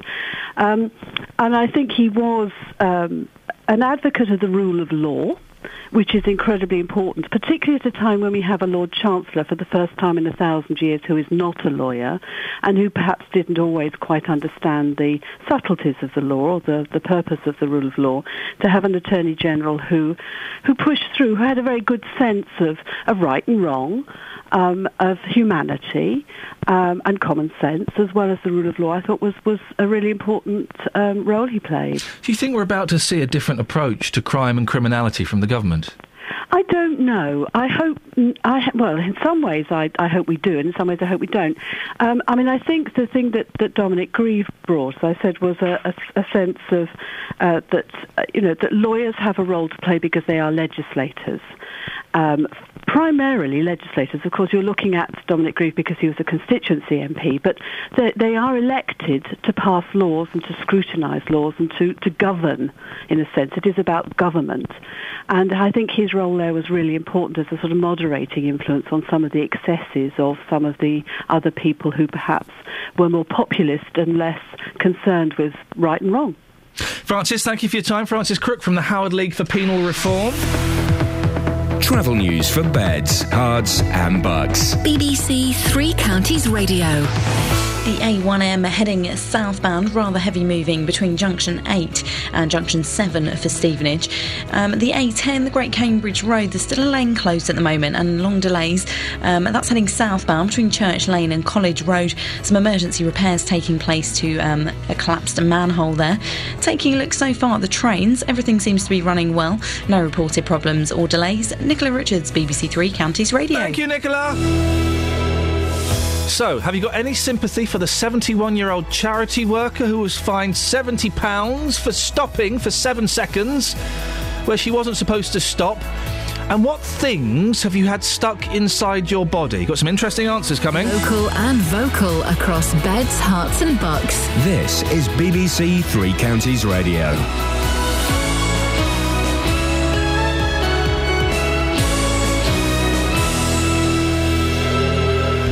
It's 8 o'clock. I'm Simon Oxley. The headlines Government go ahead for St Albans Rail Freight Terminal, more cabinet jobs for women in reshuffle, and Mum highlights bus pass problem for disabled Dunstable man. BBC Three Counties Radio. Plans for a massive rail freight terminal on Greenbelt land on the outskirts of St Albans have been given the go ahead by the government. The application by Helioslough is for the former Radlett Aerodrome site, although Hertfordshire County Council owns the land. St Albans MP Anne Main says the County Council now has an important decision to make. Herts County Council is the uh, council for the whole of Hertfordshire, and St Albans is one bit of it. And yes, there will be a school or some hospital improvements or something that will need that cash elsewhere in the county. So I can understand it will be tempting. But on the other hand, as you say, local democracy and even Herts County Council, when they responded, as all of us did over the years, they responded. They said they didn't see the need for it at all.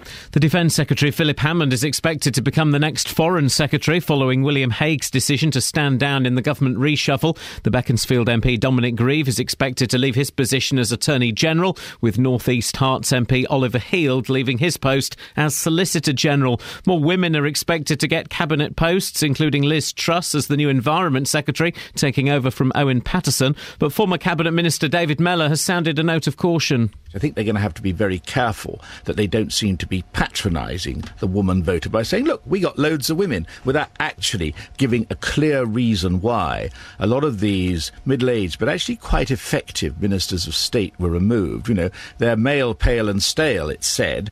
A rally is due to take place in Hertfordshire this morning in protest at the sacking of a firefighter. Ashley Brown was dismissed over comments he made on social media about strike action. An employment tribunal is set for September. Today's rally is outside the County Council meeting in Hertford.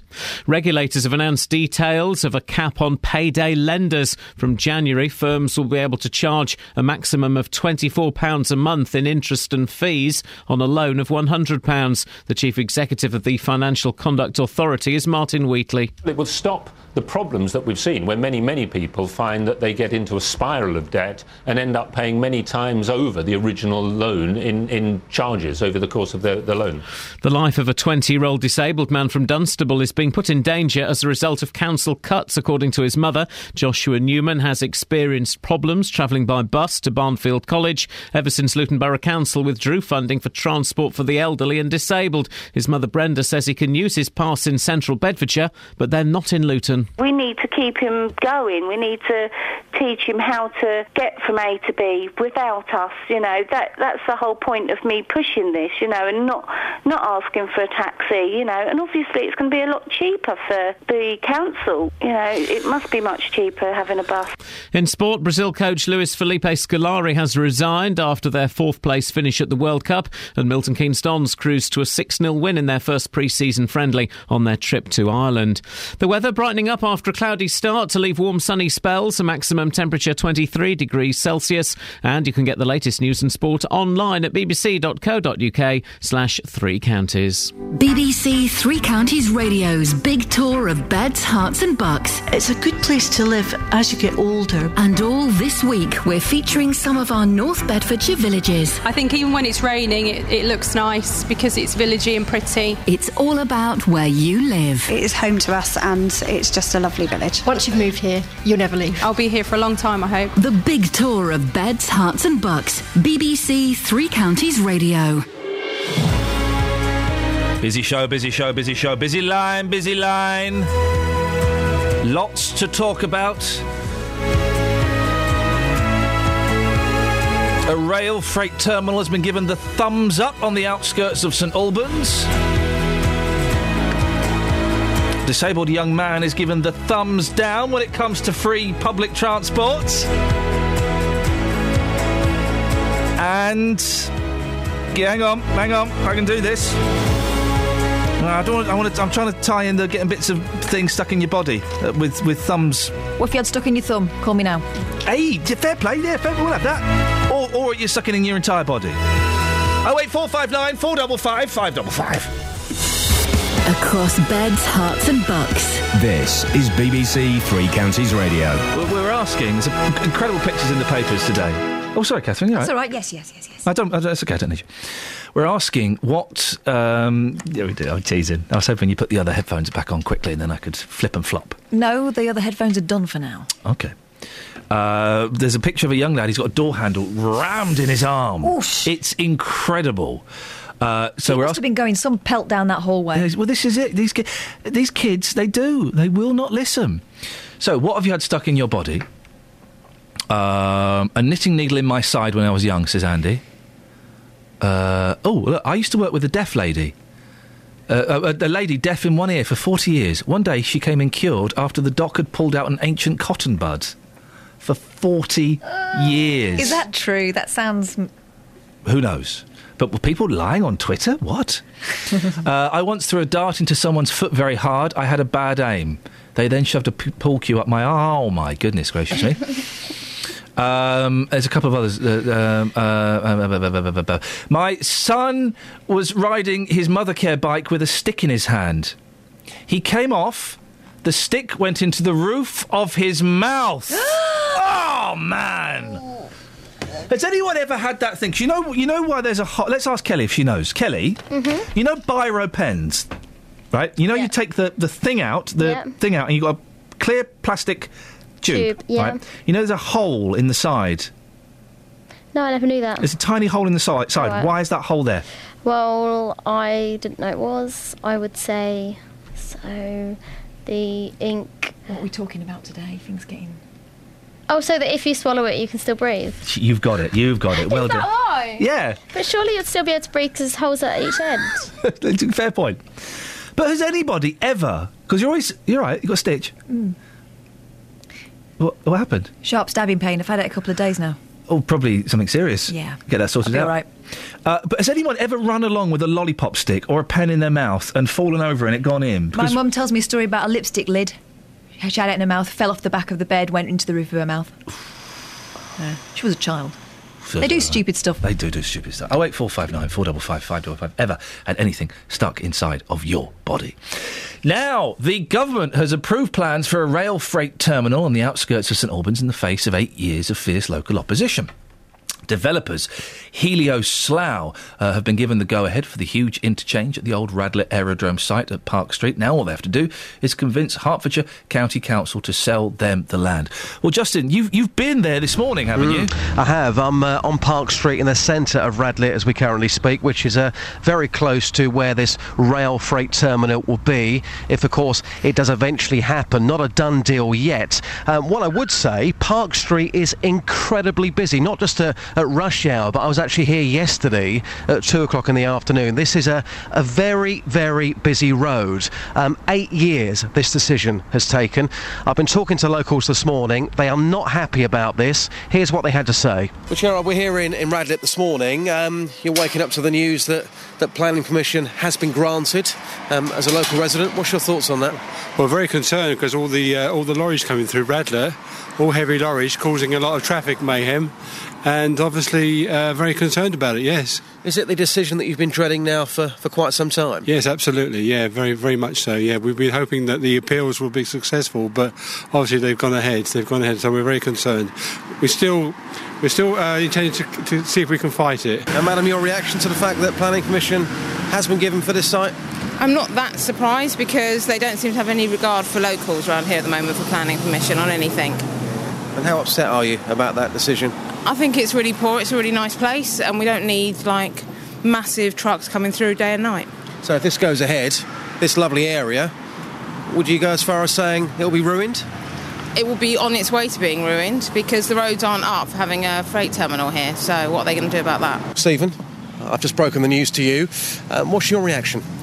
Uh, you need a rail freight terminal somewhere, but why they're planting it in the middle of the green belt instead of Luton or I think the other place is Slough, where they actually want it, I do not know. I don't think the people in Luton or Slough want it either, to be fair. Uh, I think quite a lot of them do. Certainly the councils do, as we understand it. But it's the wrong place here. It's in the middle of the green belt. It's a bit of countryside that needs to be preserved because it's one of the last proper rural bits inside the M25. Will it destroy Radlett and Park Street? No, that puts it too high, but it'll damage them. So the roads can't cope? The roads will be very full. The railway station's already overused and very heavily used. Uh, and the, the process of building it will cause a lot of damage. Rachel, give me your thoughts on the fact that planning permission has now been granted for the site. I think it's absolutely terrible. I think it'll ruin the, our village. I think it'll be too much traffic, too much noise. It'll ruin the countryside. It's such a pretty place to live. Where it is, I used to live there, so I just don't think it's uh, it's good for us at all.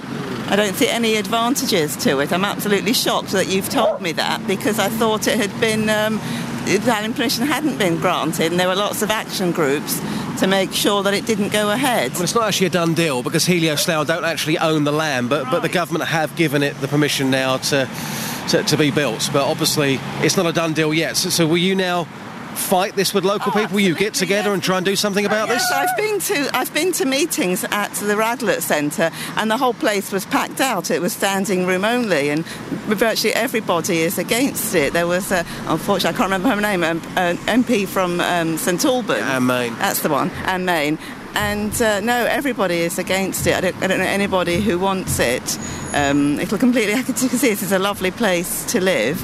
It'll completely transform our way of life. We'll be speaking to a, a campaigner in a second, just but very quickly. Is, is this a case of NIMBYism, do you think?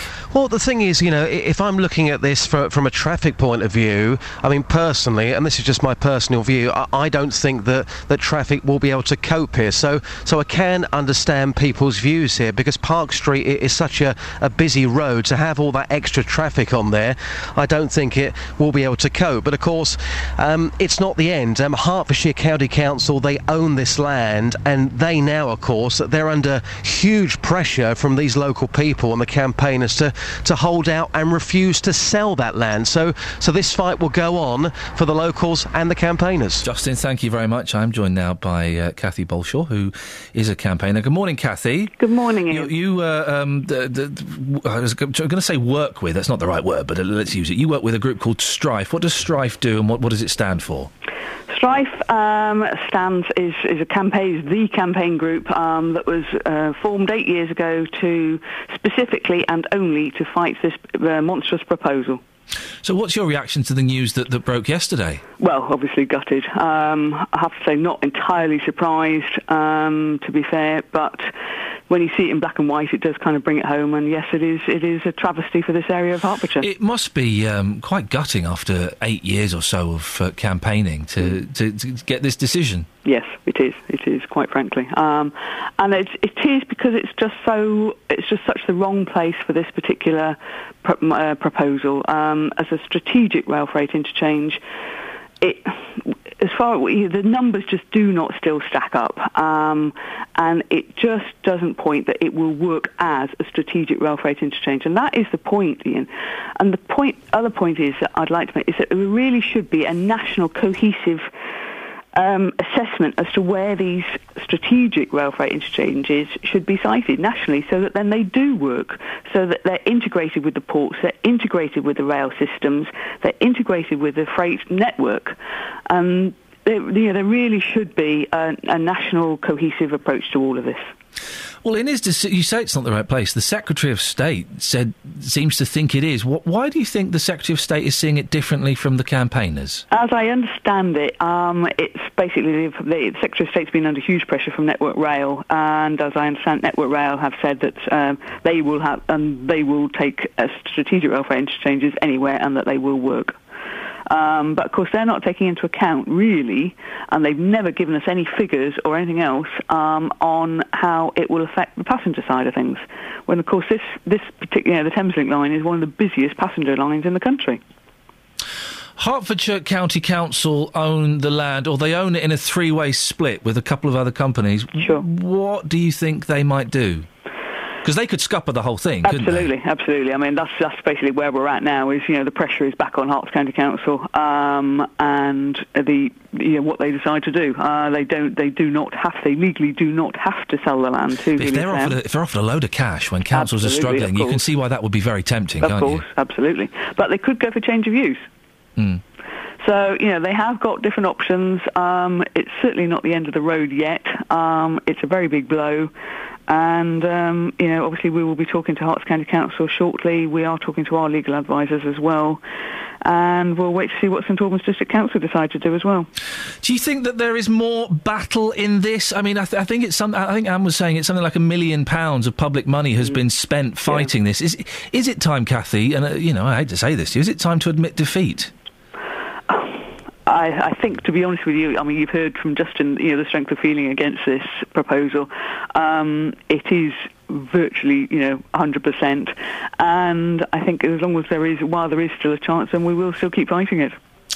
Kathy, I appreciate your time. Uh, no doubt we'll speak about this as this story progresses over the next few weeks and months. Thank you. Thank you very much indeed, Kathy Bolshaw. 08459 455 555 is the telephone number if you want to give us a call. It's BBC Three Counties Radio. Travel news for beds, cards, and bugs. BBC Three Counties Radio. The M1 heading southbound, looking rather heavy at the moment on the speed sensors between junction 12 Flitwick and junction 11 of Dunstable. The A1M also looking rather heavy just between junction 8 for Stevenage and junction 7. And the M25 heading anti clockwise, slow moving between junction 21A for St Albans and junction 15, the M4. The A414 is looking rather heavy around the Park Street roundabout and slow moving on the Great Cambridge Road heading southbound between Church Lane and College Road. So far on the trains, and no reported problems or delays. Nicola Richards, BBC Three Counties Radio. Thank you very much.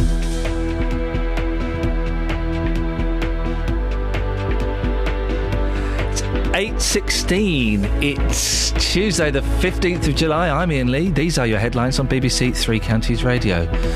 Plans for a massive rail freight terminal on Greenbelt land on the outskirts of St Albans have been given the go ahead by the government. The application by developers Helioslough is for the former Radlett Aerodrome site. The Defence Secretary Philip Hammond is expected to be the new Foreign Secretary following William Hague's decision to stand down in the government reshuffle. And a rally is due to take place in Hertfordshire this morning in protest at the sacking of a firefighter for comments he made on social media about strike action. BBC Three Counties Radio.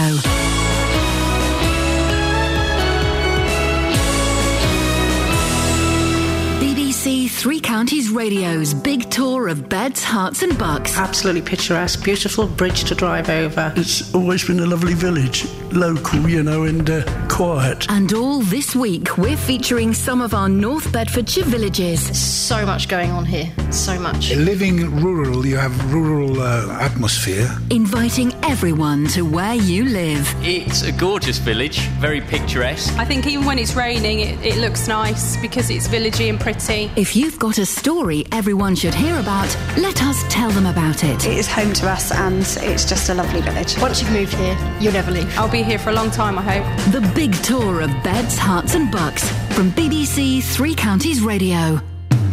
Call 08459 455 555. BBC Three Counties Radio. I could probably kill a bird if I had to. Well, and considering we're both trained marksmen. Yes, I was looking at those pictures um, just yesterday. We should do that again. That was fun. I yeah, enjoyed I'd like, that. I'd like to go and. We, we shot clay pigeons last time. I think something a little bit friskier. There's a, a there's a wood pigeon that Yeah. lands on my chimney, Yeah. as I found this morning at four o'clock. I could I could shoot that. Yeah, well, no doubt about it. Do it. Do Sh- it. You're legally Can you do to. that? Yeah, of course you can. Can you shoot pigeons in your own garden? Yep, of course you can. Really? I'm pretty sure. Does anyone know where I can get tooled up? Oh eight four five nine four double five five double five. Is that is that your big question today? Where can I get a gun? Where can I get a gun? I want to shoot a bird. Uh, what is your big question today? Coming up on the big phone in today, we're kind of uh, doing a follow on from yesterday's programme. Oh, yeah. I'm going to be asking do you think we need more women doing the top jobs? Oh. Uh, the news front pages, they're split this morning between the cabinet reshuffle that's brought more women into power and the church vote, which we discussed yesterday and has given the thumbs up to women bishops for the first time. On the cabinet reshuffle, the Independent leads with massacre of the men in suits. Oh dear. The Daily Mail top line reads, Now it's time for the rise of the women. Well, yesterday on my show, Steve from Luton shocked everyone by arguing very forcefully that women are generally not as intelligent as men and they do not belong in positions of power. Gosh. Well, from nine this morning, I want your views on this. Do you think we need more women doing the top jobs? Mm. 08459 455 555. I'd love to hear from you. Across beds, Herts, and bucks. This is Iain Lee. BBC Three Counties Radio.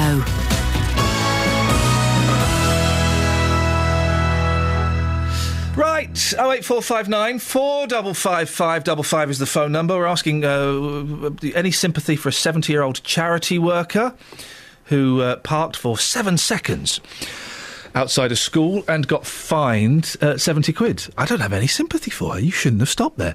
We're also asking what things have you had stuck in your body? I know. Tread carefully. Ken has emailed him. When I was a kid, I threw a dart which stuck in my brother's back. He rang screaming to find my mum, with me chasing to try and pull the dart out before my mum saw it. Luckily, I just made it so he could only show a red dot with some blood. Like a ninja assassin.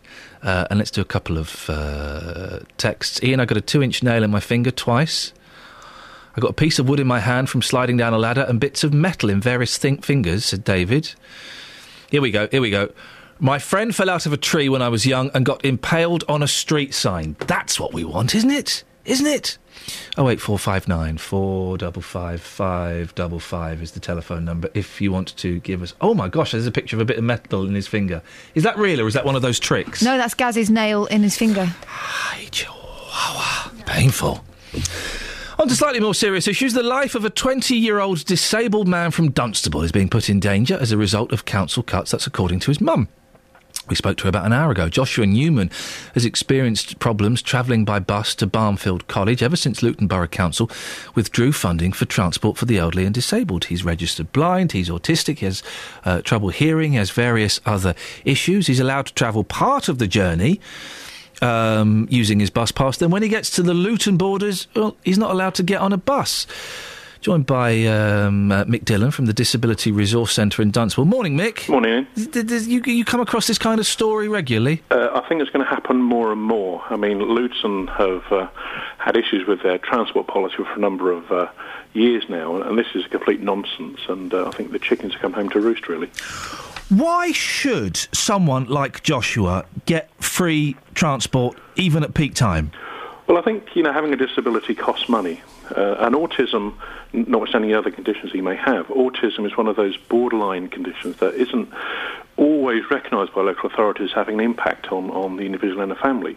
So a disability costs money, uh, and a lot of uh, people can't afford to have their own vehicles, and taxis are expensive. So community transport it becomes key. And you know, Luton's track record with the Dial-A-Ride uh, over the last six months, you know, and now the community transport in terms of, of buses, you know, exemptions. It just means that it's actually reducing the independent choice and control for disabled people when the government and local authorities are supposed to be doing the most they can. Luton Borough Council blamed the government for withdrawing funding for peak travel for the disabled and the elderly. And, and corners, you know, do have to be cut, don't they, Mick? Lots of money has to be saved. And if they can save money by excluding uh, free transport at peak, it's only at peak times, then is that a worthwhile saving? Well, uh, transport is such an anomaly that the tail wags the dog in transport. So the operators actually decide what routes are provided and the frequency of buses.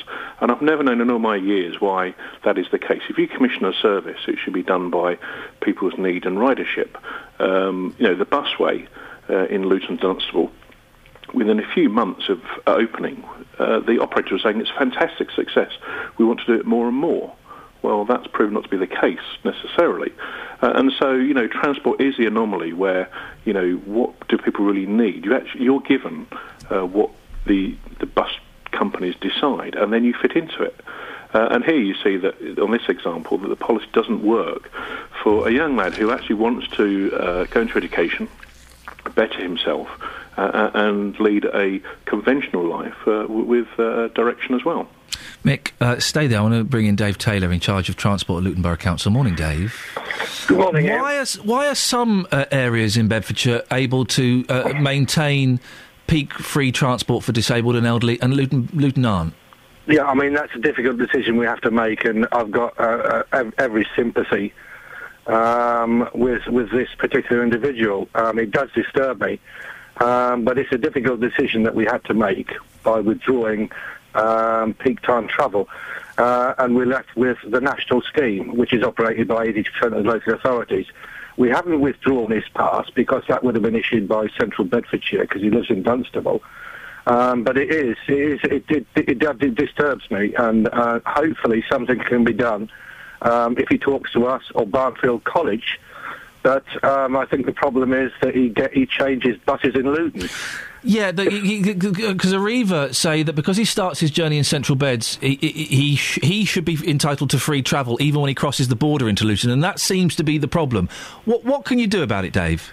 Yeah, I mean, my understanding is if, if he boards a bus in Dunstable um, to Luton, then that's fine. But you couldn't do it the other way after half past nine in the morning. So He has to change. That's that's the problem, isn't it? yeah, well, the problem. Well, I, loo- I looked at it yesterday um, and, and checked with officers, and he lives in central Dunstable. Um, if he gets the number 24 service, the Arriva 24, it'll take him direct to Barnfield College, where he doesn't have to change. From Dunstable, the From 24 goes, does it? From Church Street in Dunstable, the number 24, the Arriva, will then take him straight to Barnfield College without changing. I mean, the problem isn't getting home. Is actually, I see the problem is getting there. Yeah, yeah. Okay. Well, we'll certainly put that. I mean, I don't know the I don't know the exact bus routes. Obviously, you know it better than me, and we'll Mm. certainly suggest that to uh, Yeah. to his mum and see how that's gone on. How much money is is Luton saving by withdrawing funding for free peak travel for the disabled and elderly? It can't be that Two- much. It's it's a saving of two hundred and forty thousand pounds a year. That's the maximum we can save. Is it worthwhile, Dave? Because it, it, it, some people might consider it to be a, a bit cold. It, it, it, is, it is. And I, I receive lots of phone calls from, from elderly people. Um, I said, no, we're not withdrawing a bus pass. We're doing a national bus pass scheme, which is which is enshrined in law. Um, it came in 2009, uh, which a- a- allows free travel on buses between 9:30 in the morning and 11 o'clock at night. Um, so people change their travelling habits. I mean, I did. I've, I've got a bus pass, and instead of travelling at 20 past nine, I travel at 20 to 10. Mick, it's it's a lot of money that they're saving, and, and, and Dave's right. They're not totally getting rid of the bus pass system. It's still there. It just means you have to go after half past nine. Is that not fair enough? Well, that depends on, on when colleges start as well, of course, to be fair. And if you think you have a disability, you know, you won't, actually fit in and not be treated differently and, and special, if I use such a word. You know, and if college starts at nine o'clock, you want and need to be there at nine o'clock. I suppose the argument could be, Mick, if, if you want to be treated, uh, uh, in inverted commas, as normal, whatever that means, then some people might say, well, hang on, I don't get free bus okay, travel. But then society doesn't discriminate in quite the same way. Mm. And I think that's a much bigger issue. I think the other thing is that I'm on record quite a few months ago when Councillor Taylor may have been at the Older Persons Partnership Board, where I said that this is actually a false economy because while you're saving 250 or 40,000, whatever, you know, the reality is that on personalisation agenda, where people have support plans to achieve what they want in life, there's actually got to be more resources provided so transport can be taken out of the equation. And I think, you know, the, the headline is 240 odd thousand saved, but you know, as with most things, behind the scenes, the detail will actually show that it's having to be reinvested elsewhere to make people have that independence, choice, and control. Dave, final word to you. Yeah, I mean, the, the disability transport, I mean, we've, we're, working on that at the moment with the demise of, of, of Dial-A-Ride. And the situation is that we may be asking Dial-A-Ride to come back into Luton to support, to, to support disabled transport. Um, we've got a programme that'll, that'll try and resolve that. So that's, that's, that's a side issue, but it does worry, worry me about this, this, this young chap. And if his mother contacts us, I mean, I can give you out my email Oh, address. if Dave, hang on one second. one to second. contact me. Brenda, Brenda has just called in. Good morning, Brenda. Good morning. Thanks for coming back on. If you could just turn your radio off in the background. You, you heard what Dave was saying there. If you get the number, was it the number 24, Dave? That's right, yeah. That, that, Louisa that would, 24. that would solve the problem, Brenda. Yes, we've looked into that, and the problem is it's not always on time. So sometimes it leaves it leaves really early. And secondly, when my son is on that bus, because it takes an hour and a half, he's constantly looking at his watch constantly to think, you know, am I going to be late? Am I going to be late? This is the whole point. You know, with autism, you know, it's not that straightforward. It's But Brenda, Brenda, li- li- uh, listen. Uh, but it's bus, some buses are early and some buses are late. That that happens, and and uh, you, you can't. Um, it would be difficult to blame the bus company or the council if there is a direct bus. Uh, uh, that, that that goes from where you live to the college, and, and the only problem is that it takes too long. The, the journey's an hour and a half. Ma- Maybe, and I do, uh, let me just put this out there. Maybe, y- y- perhaps if the bus journey is too long, you, you might need to look at alternatives then. Well, this is the whole point of this new busway, which is supposed to be so fantastic. You know, he can get on it. It's really quick. It's fast. He feels comfortable using it. He's still left left so that he can be independent. But as soon as he hits Luton, he, he he's stuck. And that's the point, you know. That I mean, there's this big hype about how fantastic this busway is, but if he can't use it, what it it can't be that fantastic, surely. Dave? Yeah, it sounds like he is using the busway because he whizzes down from from uh, from from Dunstable and uh, and gets off at the interchange where I, he must get the number 24 at the interchange um, Yes, up to Barnfield. College, and I think that's where the problem is. That's and right. it's not it, the 24 is not the fastest bus service in the world. Um, it does have quite a number of stops. But I It mean, I can yes. give I, I can give you my if I give you my email address, then then please contact me. We'll try and work something out with Barnfield College. I tell you what we'll do, Dave. Listen, I appreciate you coming on, particularly after yesterday. Uh, you're a good sport. Uh, we will put you two in touch with each other, and Brenda, you can have a chat with Dave yourself and see if maybe d- he, he can uh, pull a few strings or sort or come up with some other suggestions. Is that okay, Brenda? Okay, yep. Thank that's you very much indeed, Dave. Thank you, uh, and Councillor Dave Taylor, Mick Dillon as well. It's eight thirty-one. Let's get the travel news. Travel news for beds, cards, and bugs. BBC Three Counties Radio. Rather slow moving on the Great North Road approaching the roadworks at the Black Cat roundabout. The M1 is looking very heavy at the moment, heading southbound between junction 12 for Flitwick and junction 11 at Dunstable Road. The A1M also slow moving between junction 8 and junction 7 for Stevenage. The M25 heading anti clockwise, very slow moving between junction 21A for St Albans and junction 15 the M4. The A414 is looking slow around the Park Street roundabout and also very slow moving on the Great Cambridge Road between Church Lane and College Road.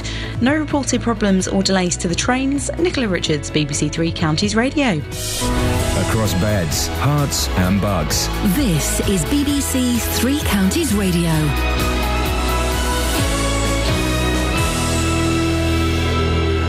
With the headlines, I'm Simon Oxley. Plans for a massive rail freight terminal on Greenbelt land on the outskirts of St Albans have been given the go ahead by the government. The application by developers Helioslough is for the former Radlett Aerodrome site.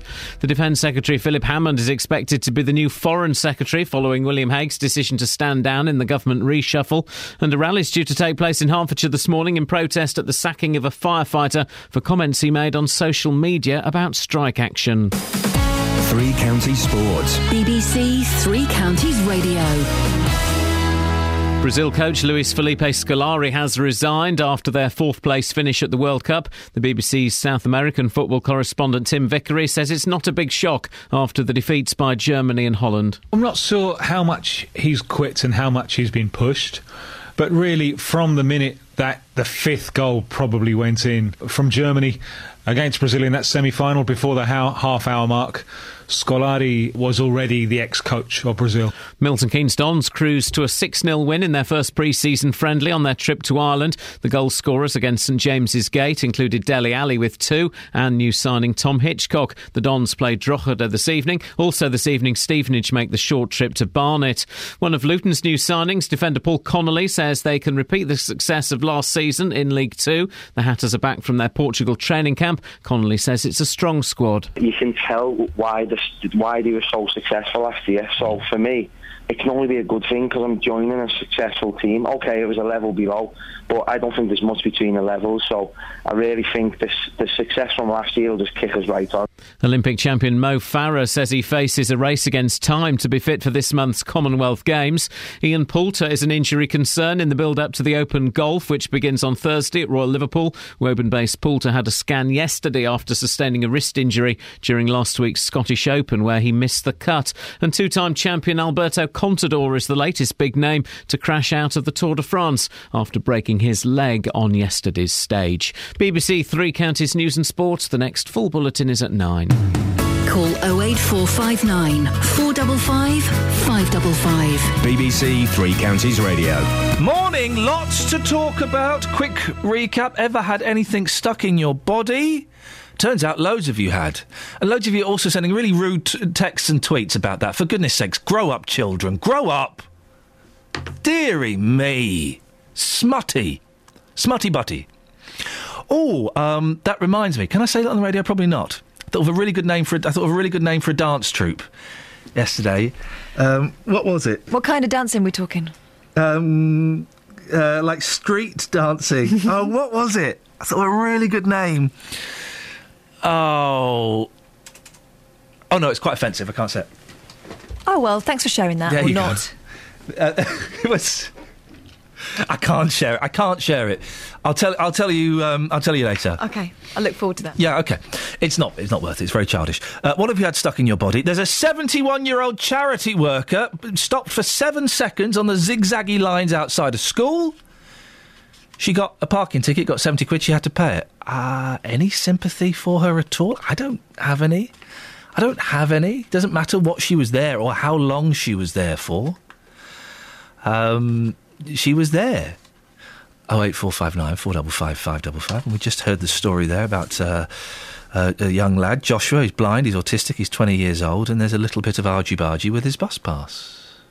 Matt's in Luton. Morning, Matt. Hello. What would you like to say, boss? Uh, when I went a couple of months ago, I went for a, blood test and I had a cholesterol test, so I had to fast. So I got on the bus about must have been eight o'clock, quarter past eight. Yeah. He said, "Sorry, mate, you can't use your pass oh. till half past nine. I said, you're joking. I said, how much do you want? And he said, two pounds something. Yeah. I said, you can shove your bus up your, how's your father? Gosh. And I walked. Wow. Uh, I can't understand why this is yet in Dunstable. You can come from Dunstable at any time in the morning. Especially, I met a guy in the hospital and I was talking to him about it. Fun times. And he said you can go, go straight any time you want. Why is this? We two different. Well, in, well, Luton have made the decision uh, to get rid of peak uh, time travel for the elderly and the disabled, and it saved them over two hundred thousand pounds a year. Yeah. A year. Yeah, so a lot of they're, money. They're not really interested in the elderly person's health. So when I got to the hospital for me uh, test, yeah. I was a bit out of breath. So the nurse said, "You better relax." And, uh, Beautiful. She said, "What happened?" I said, "Well, I, I couldn't get on the bus, so I walked." She said, "That's a disgrace." I said, "You want to tell that to the Valley bus station?" Matt, let me play devil's advocate. Why should you get free transport all of the time? You get it after half past nine. That's good enough. Sorry, Iain. If you've gone for a blood test and you've got to be fast and you've got to be there early because you've got such a queue when you get there anyway. Yeah. Have you been for a blood test? Yeah, I have. No, I know you. T- in some places, you. cholesterol Uh, blood test? uh, yeah, I have. Well, how long would you wait in that test? Oh, I was only waiting for five minutes. I went private. Ah, well. I'm joking. I'm joking. The old, story. No. I'm joking. Yeah, it, do they have that system there where, you, where it's like being at the, the butchers in uh, Tesco's? You take a little paper ticket with your number on, yeah, and you wait come for up that. with a ticket. Yeah. You could be 40 people ahead of you. You, you could you could spend a long time there. And right. all this time you were fasting, Iain. Yeah. And suppose you're. It, it's it's just. And all it means, really, is the doctor to write on the, the ticket urgent, and you'll go straight in. Well, hang on a minute. But why? Whoa, Matt. Why would you, why would you be urgent just because you've you've um, taken more footsteps in your lifetime than I've taken? Because of the fasting, isn't it? Yeah, but everyone has to fast when they go for a blood test, don't they? You see, there we are again. You are making, you're splitting hairs. And that bus I'm not splitting hairs. You said you should be given special treatment because you've been fasting. Well, lots of people are fasting when they go. So you, you're basically you, you just want them to hurry up so you can go and have a, a biscuit. You know, it's a waste of time talking to you sometimes. I'm trying to get something sorted out and you to help me out. But that's what you're supposed to be there for, to help us.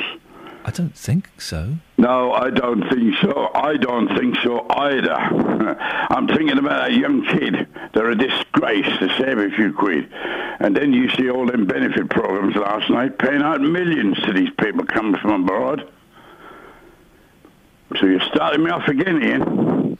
I, I like starting you off. I'm, I'm sounding like Steve, aren't I? You're not sounding that bad, Matt. Thank you very much. Oh eight four five nine four double five five double five. Honestly, it's one of the greatest joys in my life, uh, and I'm so blessed. I'm so lucky that uh, I am allowed to wind up Matt in Luton at least two or three times a week. Really does make life worthwhile. Uh, Glenn's in Leighton Buzzard. Morning, Glenn. Morning, Iain. Glenn, what would you like to say? Uh, you, you, just before 8 o'clock, you said about the speed limit on the A5. This was Leslie who called in, who seems to think that there is no speed limit on the A5. Well, the A5 is a 70 mile an hour speed limit. Right. I got caught speeding. I was doing 111. I got banned. Good. Uh, but he said we don't prosecute. We normally we normally don't do anything unless it's erratic driving. Yeah. Uh, 80 mile an hour. They will allow 80 mile an hour. What do you mean that? Who said that? That was the policeman that booked me. That is, Glenn. That is utter, utter guff. Mm, but he did. No, it's rubbish. The, the, poli- the police aren't going to let you do 80 miles an hour on a 70 mile an hour road. That's what he said to me. What on earth are you doing 111 for, you plum? Well, I was trying to make my new car. Oh, Glenn, go away, you naughty boy. We do not condone that in the slightest. Hey, here's something I'm going to put in your mind. Uh, and I've noticed this a lot recently 11 minutes past 11. Constantly. Have you have you ever had this case? You're going to notice it today. If not today, certainly over this week. 11 minutes past 11. The number of times I look at my w- clock in the car or my watch, it's 11 past 11. 1111. Mine's always 1038. Is it really? Yes, and I always think, oh, 103.8, one of our frequencies. Hey! I. I wonder. I wonder if Catherine's got um, a specific time that she sees on her watch. No, I haven't got a watch. What? I haven't got a watch. I don't wear a watch. We wanted Glenn to stay on the line. Yeah, we did. We were trying Glenn, to do something. can you ring back? Oh, okay. Hang on, I'll ring him. Oh, yeah. Okay. That's good. I'll ring him. I'll ring him. He's so, but she doesn't wear a watch. What a Yeah, but she can deviant. still see clocks. Yeah, I don't know why if she I didn't want. Have you got a specific? Can she? Can you hear me, Kath? Yeah, just about what? Have you got a specific time that you see? I see eleven eleven all the time. No. Flipping heck. I can answer for her if you like. Okay. I can pretend her to be her Go on, conversation. Go on. Yeah, I always look at clock and see seven forty one. In the PM. Hello, Glenn. And I always think. I want to put you through if I may. All right. Oh, surprise. I'm going to look, put you through now. Look at her being flirty with the, the fellas and being cold with the women. Glenn's on fader Glenn's too. Okay, right. Uh, why have I got? Gl- okay, Glenn, you're on fader two. Why have I got Glenn Well, back? look who's on fader one. Oh, hello, Lynn. Hello. Hello. Oh, hello, Lynn. How are you? Oh, how are you? Thank you for being so I'm very nice well, about you. me. Uh, you're welcome. You're a very, you're obviously a very sweet man and very discerning. Because I'm Iain, already in the car here. Iain, Iain thinks I'm common, No, not at all. and you said nice things about me, so I'm really grateful for that. You're very welcome, and I'm glad they sorted the boiler out for you over Christmas. And where do you, um, re- where do you live in the three counties? I don't. I actually live in Northampton, but I uh, travel to Leighton Buzzard every day.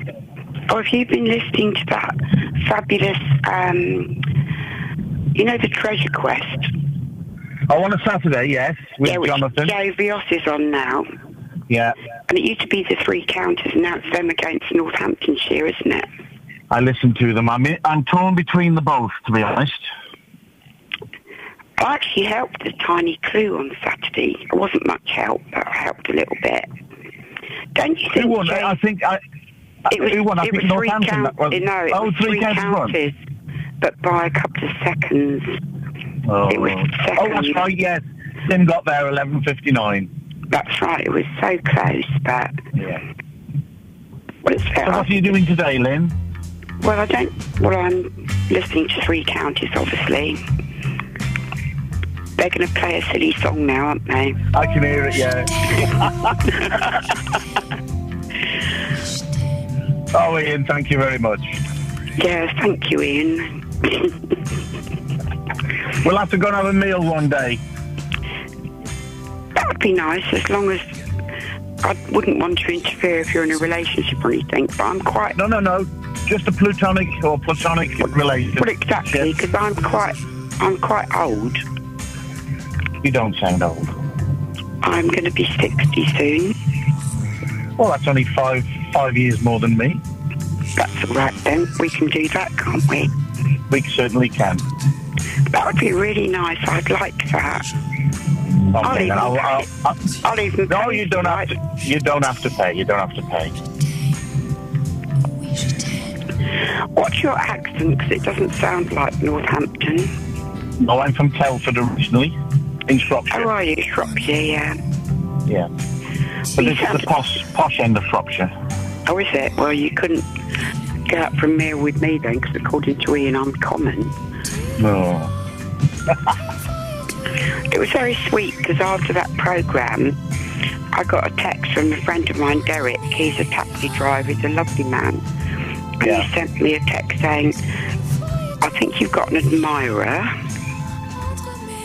And he also put in this text, and you don't sound common, you sound quite posh. and he put in this text, apparently they're going to hook you up next time. How embarrassing is that?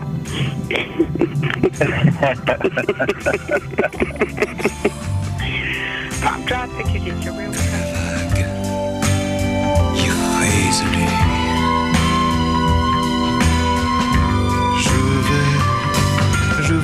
Je viens.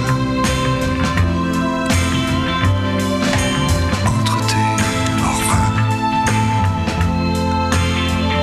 Je vais et je viens. Entre tes orphelins. Et je retiens.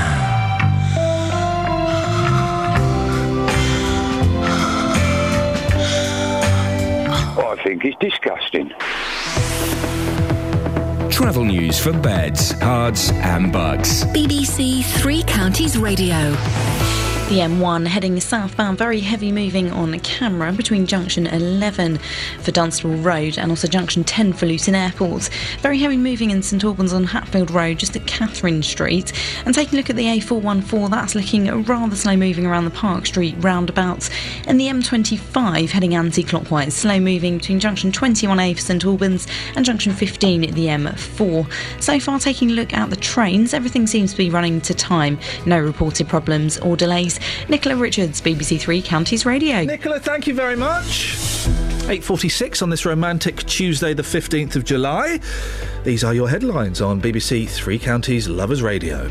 Plans for a massive rail freight terminal on Greenbelt land on the outskirts of St Albans have been given the go ahead by the government. The application by developers Helioslough is for the former Radlett Aerodrome site. The Defence Secretary Philip ha- Hammond is expected to be the new Foreign Secretary following William Hague's decision to stand down in the government reshuffle.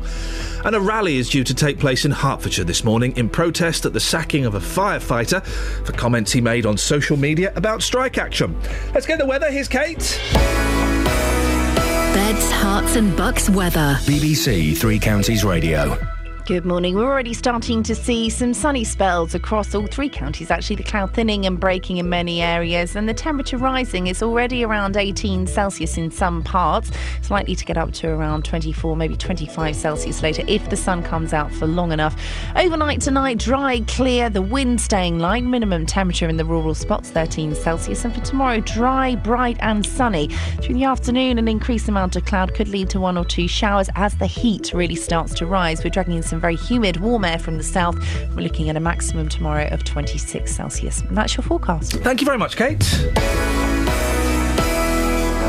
Every weekday from 3. Spend your afternoons talking about beds, Herts, and bucks. It's an amazing venue. If you haven't been to Ampthill Park, get along. It's absolutely beautiful. Discussing the biggest stories In terms of our people, we've invested £5 million to recruit new nurses. in the company of friends. Howard Berry, Ian Brown, Amanda Devlin. Amanda, what have you been watching this week? I went to the Happy Days. And debating the week's hottest topics. The biggest problem is, is actually lack of money, lack of opportunities, poor availability of training. The use of CCTV spy cars to catch people who park illegally is to be banned. Roberto Perrone. Weekdays from 3. BBC Three Counties Radio. Justin Dealey, Justin Dealey, Hello. Justin Dealey, Justin Dealey, Bye. Justin De- what, Where are you going? Hello? Justin? Hello, boss. How are you doing? What are you doing? Well, I was having a conversation with uh, your um, executive producer. Can we call it? Well, uh, I don't think I have one here. Yeah, good point. Actually, What, what name are you referring to? um, it was Kelly. Bets! Hello. Bets! I was briefing him up. Bets! I was preparing him for air. Bets! She was, harassing me about You're my not smoking. executive producer. I was making sure that um, he was all ready for air and he was hungry. Justin. Yes, boss. Now, this is an interesting one. I didn't think we'd get anything on this. Is sometimes I throw out nonsense things that sound funny to me, but I, I expect no response. Okay, we've had loads of response on this. Incredible story in uh, the papers. Uh, it's in the Sun. The picture of a lad, uh, amazing pictures. He was running along down the hallway, and he got the door handle rammed into his arm. Wow! Under his flesh. It is horrible, but fascinating as well at the same time. Uh, and I've been asking people all morning, what have you had stuck in you? Yeah, we've got a few jokers on Twitter who've been, been making vulgar suggestions. It's not clever, it's not big, there's nothing funny about that. Uh, but have you been out asking people about this? Yes, I'm. Uh, I'm in Radlett this morning. What I, lo- what I love about my job, Iain, i i- it's so varied. So earlier we were asking people about rail freight terminals, okay, and uh, th- this big breaking news story here in Radlett and Park Street. Now, whilst I'm here as well, I've also been getting stories about what's been stuck in you. um, I hate to. T- uh, what's coming up right now is pretty graphic. so just to warn our listeners now, what you're about to hear Oh, is excited. disgusting, but these are true stories. Iain, here's what happened in Radlett. I love the fact you've had to give a disclaimer before we Oh, play Oh, this is bad. This is bad. Trust Okay, me. Let's have a listen. Now, Adam, you- you've got so many stories. You worked as a medic for a year. You know somebody who got a door handle stuck in them, and it was, uh, let's just say, very, very painful. Tell us what happened. Yeah, it was an old lady. She was about 87. She was walking past, um, well, she was actually in her flat, walking past a door with a curled door handle. Um, and the door handle, because of her flabby skin, or, you know, the not, not firm skin, it's secured its way into her tricep and ripped the skin and the tricep three quarters of the way off. Oh my goodness me, that must have been horrifying to see that. Oh, no, it was good for me. It was great for the medic side of it, but um, yeah, for her, it was quite horrific. Yeah, absolutely. Um, anything else? Anything else bizarre you've seen stuck inside somebody? Yeah, I got called to a schoolboy that was messing around with uh, the rubbers on top of the pencils, and he was playing with it up his nose. The rubber came off and got secreted about three quarters of the way up his nose canal. Sheesh. Right, I'm going to leave it there. I feel quite sick now. Thanks very much. Kevin, it's our random question of the day. What's been stuck inside you, sir? I've had the splinter the size of a matchstick through one of my fingers and out the knuckle, which gave me septicemia, put me in hospital for a week. Wow. And had to see a plastic surgeon. That's the naughtiest thing, really. Not very big, but mighty. Wow. Anything else? Um, just nails and bits and pieces, splinters mainly. Yeah. It's a miracle you're still alive. You're living the life, aren't you? Got the sunshine, you're still alive. Yeah, hopefully I'm going to get um, oiled up later and catch catch a few rays while building. Yes. Oh, dearie, dearie. You wanted stories, Uh, mate, I delivered. You, the fair play, Justin. Yeah. Um, a, a- a lot of people, um, uh, listeners, um, people in the office, members of management, uh, people who are working on this show, are really, really rude about you. I mean, Yeah. some of the stuff they say is disgusting. Yeah. But all of that may be true. Hmm. But you get the stories. Hey, listen, I don't care what they say. It's all about what comes out of the speaker. Hashtag fact. You're like um, Confucius or Buddha or another wise man from the Yeah. Orient. Yeah, I think so. Justin, thank you very much. See you Thank later. boss. Take Ta-ta. Uh, we're asking what have you had uh, uh, stuck inside you. Barbara's in Stevenage. Good morning, Barbara. Good morning. Good morning. My husband uh, got out of bed one night and he walked into a needle that went in eye first. What? And all that was left hanging out of the bottom of his foot was the cotton. So when he drove, he then had to drive down to A and E with the cotton sticking out of his foot. Whoa, whoa, whoa, whoa, whoa! And when you pull the cotton, obviously it was pulling the needle the wrong way. So we had to cut out at two o'clock in the morning. How? So, how, oh gosh, Barbara, this is horrific. How? Uh, he did he drive himself? Yeah, we drove down. To, did, did you drive him? No, he drove himself. Why did you not drive him? Because I can't drive. That's a very, very simple explanation. yeah, dealt with more accidents than that. Yeah, but- blimey. And so, what? When, uh, is it one of those things when you turn up at the hospital with something like that? Do the nurses, with the greatest of respect, do they laugh at you? Well, there was quite a few people walking in and out of his cubicle, I must admit, Yeah. and trying to pull the cotton to see which way the needle was going. So hang on, it went it went right into his foot. So just the cotton was sticking out. yeah, just the cotton was sticking out. Oh, Barbara. Ah, what, was it you that left that needle on the floor? I've got a feeling it was actually. Naughty, naughty No, Barbara. I know, Naughty. yeah, well. Brilliant. Thank you very much for that. Oh, dear. Gareth's in Lower Stondon. Morning, Gareth. Morning, Iain. What How got you for us? doing? Yeah, I'm all right. I'm disgusted, but I'm, I'm all right. What have you got for us? Well, um, s- s- things getting stuck in the body. Um, I, I, I was once um, having a little peanut fight. Um, you know, it started out with Sorry? you know people chuck a peanut fight. Yes. You, you've had a peanut What, fight. you- what, you You're just a man of the world. I don't think I've ever had a peanut fight. Come on. Well, so you're just throwing peanuts at each other? Yeah. What, what a waste of peanuts, though. I love... Peanuts are God's nuts. No, hang on, that came out wrong. I love peanuts. I love... Pe- okay, so you're having a peanut fight with someone, yeah? Yeah, having a peanut fight. Um, so a group of us we were chucking peanuts uh, around, and then um, uh, somehow one got lodged in my ear. and it's like, oh dear. So um, I called mum in. She tried to get it out, and uh, she ended up pushing it in e- uh, even further. Mum. So, uh, Dad, Dad. Yeah, Dad will sort it out. Yeah, Dad will sort it out. Yeah. So uh, Dad tries. He pushes it e- even further. Oh, so Dad. right now I'm in excruciating pain. Yeah. So um, rushed to A and E. Um, a nurse had to go. She couldn't get it out. She ended up calling a doctor in. Doctor tried. and he couldn't get it out either. So I was like, uh, "Oh no, you're going to have to have surgery." Oh no! Uh, so I'm like, "No, no, no, no surgery, no surgery. There must be something else you can do." How old are you when this is happening, Gareth? Uh, I, I was only about eighteen. All right, uh, eight, eight. 18. 18? So Yes, you were a man? I was a man. When you were doing that crying voice until like your mum and dad, I thought you were six. You were a man, and you're begging the doctor not to do so. Please don't do it. You're a man. You could have been in the army. All right, go on. Oh no, oh no. So, uh, so yeah, um, about to go into surgery. I said, look, there must be something else you can do. So you know what they did? Oh, hang on. Are we, are we getting to a punchline here? They poured chocolate down my ear, and it came out a treat. Gareth. Gareth. Iain. Gareth. You're very, you're a very, very naughty boy. you're, you're banned for the rest of the week. Think about what you've done. Go away, you naughty boy. That's a vintage joke. They don't even sell treats anymore. There are people going, Mum, what's a treat? I had to listen to all of that.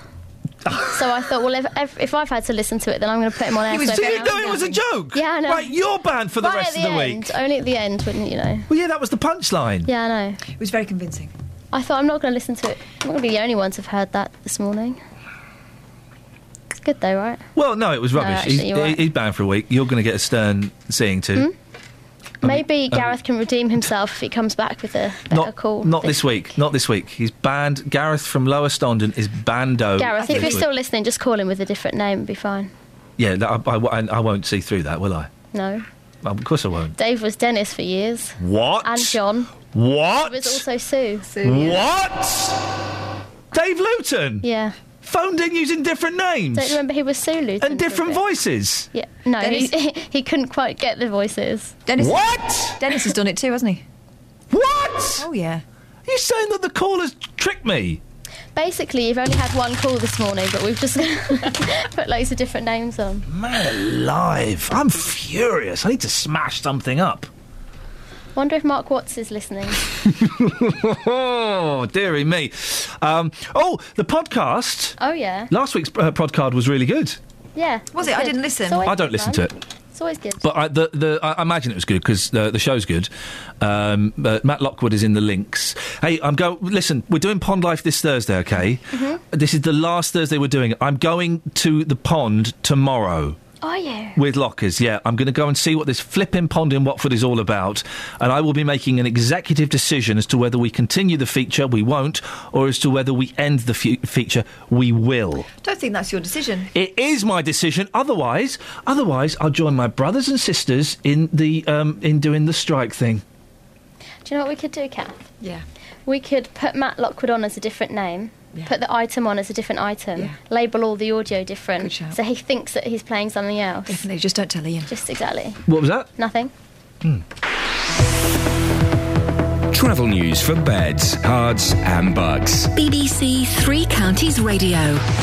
Rather slow moving on the Great North Road approaching the Black Cat roundabout, and the M1's looking very heavy at the moment on camera heading southbound between junction 11 at Dunstable Road and junction 10 for Luton Airport.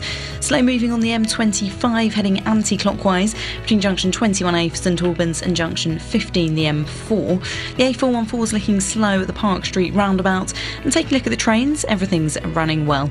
Nicola Richards, BBC Three Counties Radio. Thank you, Nicola. That's it. That's your lot. I mentioned the podcast. You can get it by going to the Three Counties website, or if you go to uh, iTunes and type in Iain Lee BBC, it pops up. A new one every week. JVS is up next. From me, Kelly, Catherine, and Just. We'll be back tomorrow at six. Ta ta. Local and vocal across beds, Herts, and bucks. This is BBC Three Counties Radio. Thank you, Iain. Good morning. Welcome to the JVS show. I'm Jonathan Vernon Smith. It's Tuesday. It's nine o'clock, and on today's big phone in, do you think we need more women doing the top jobs? The news front pages are split this morning between the cabinet reshuffle that's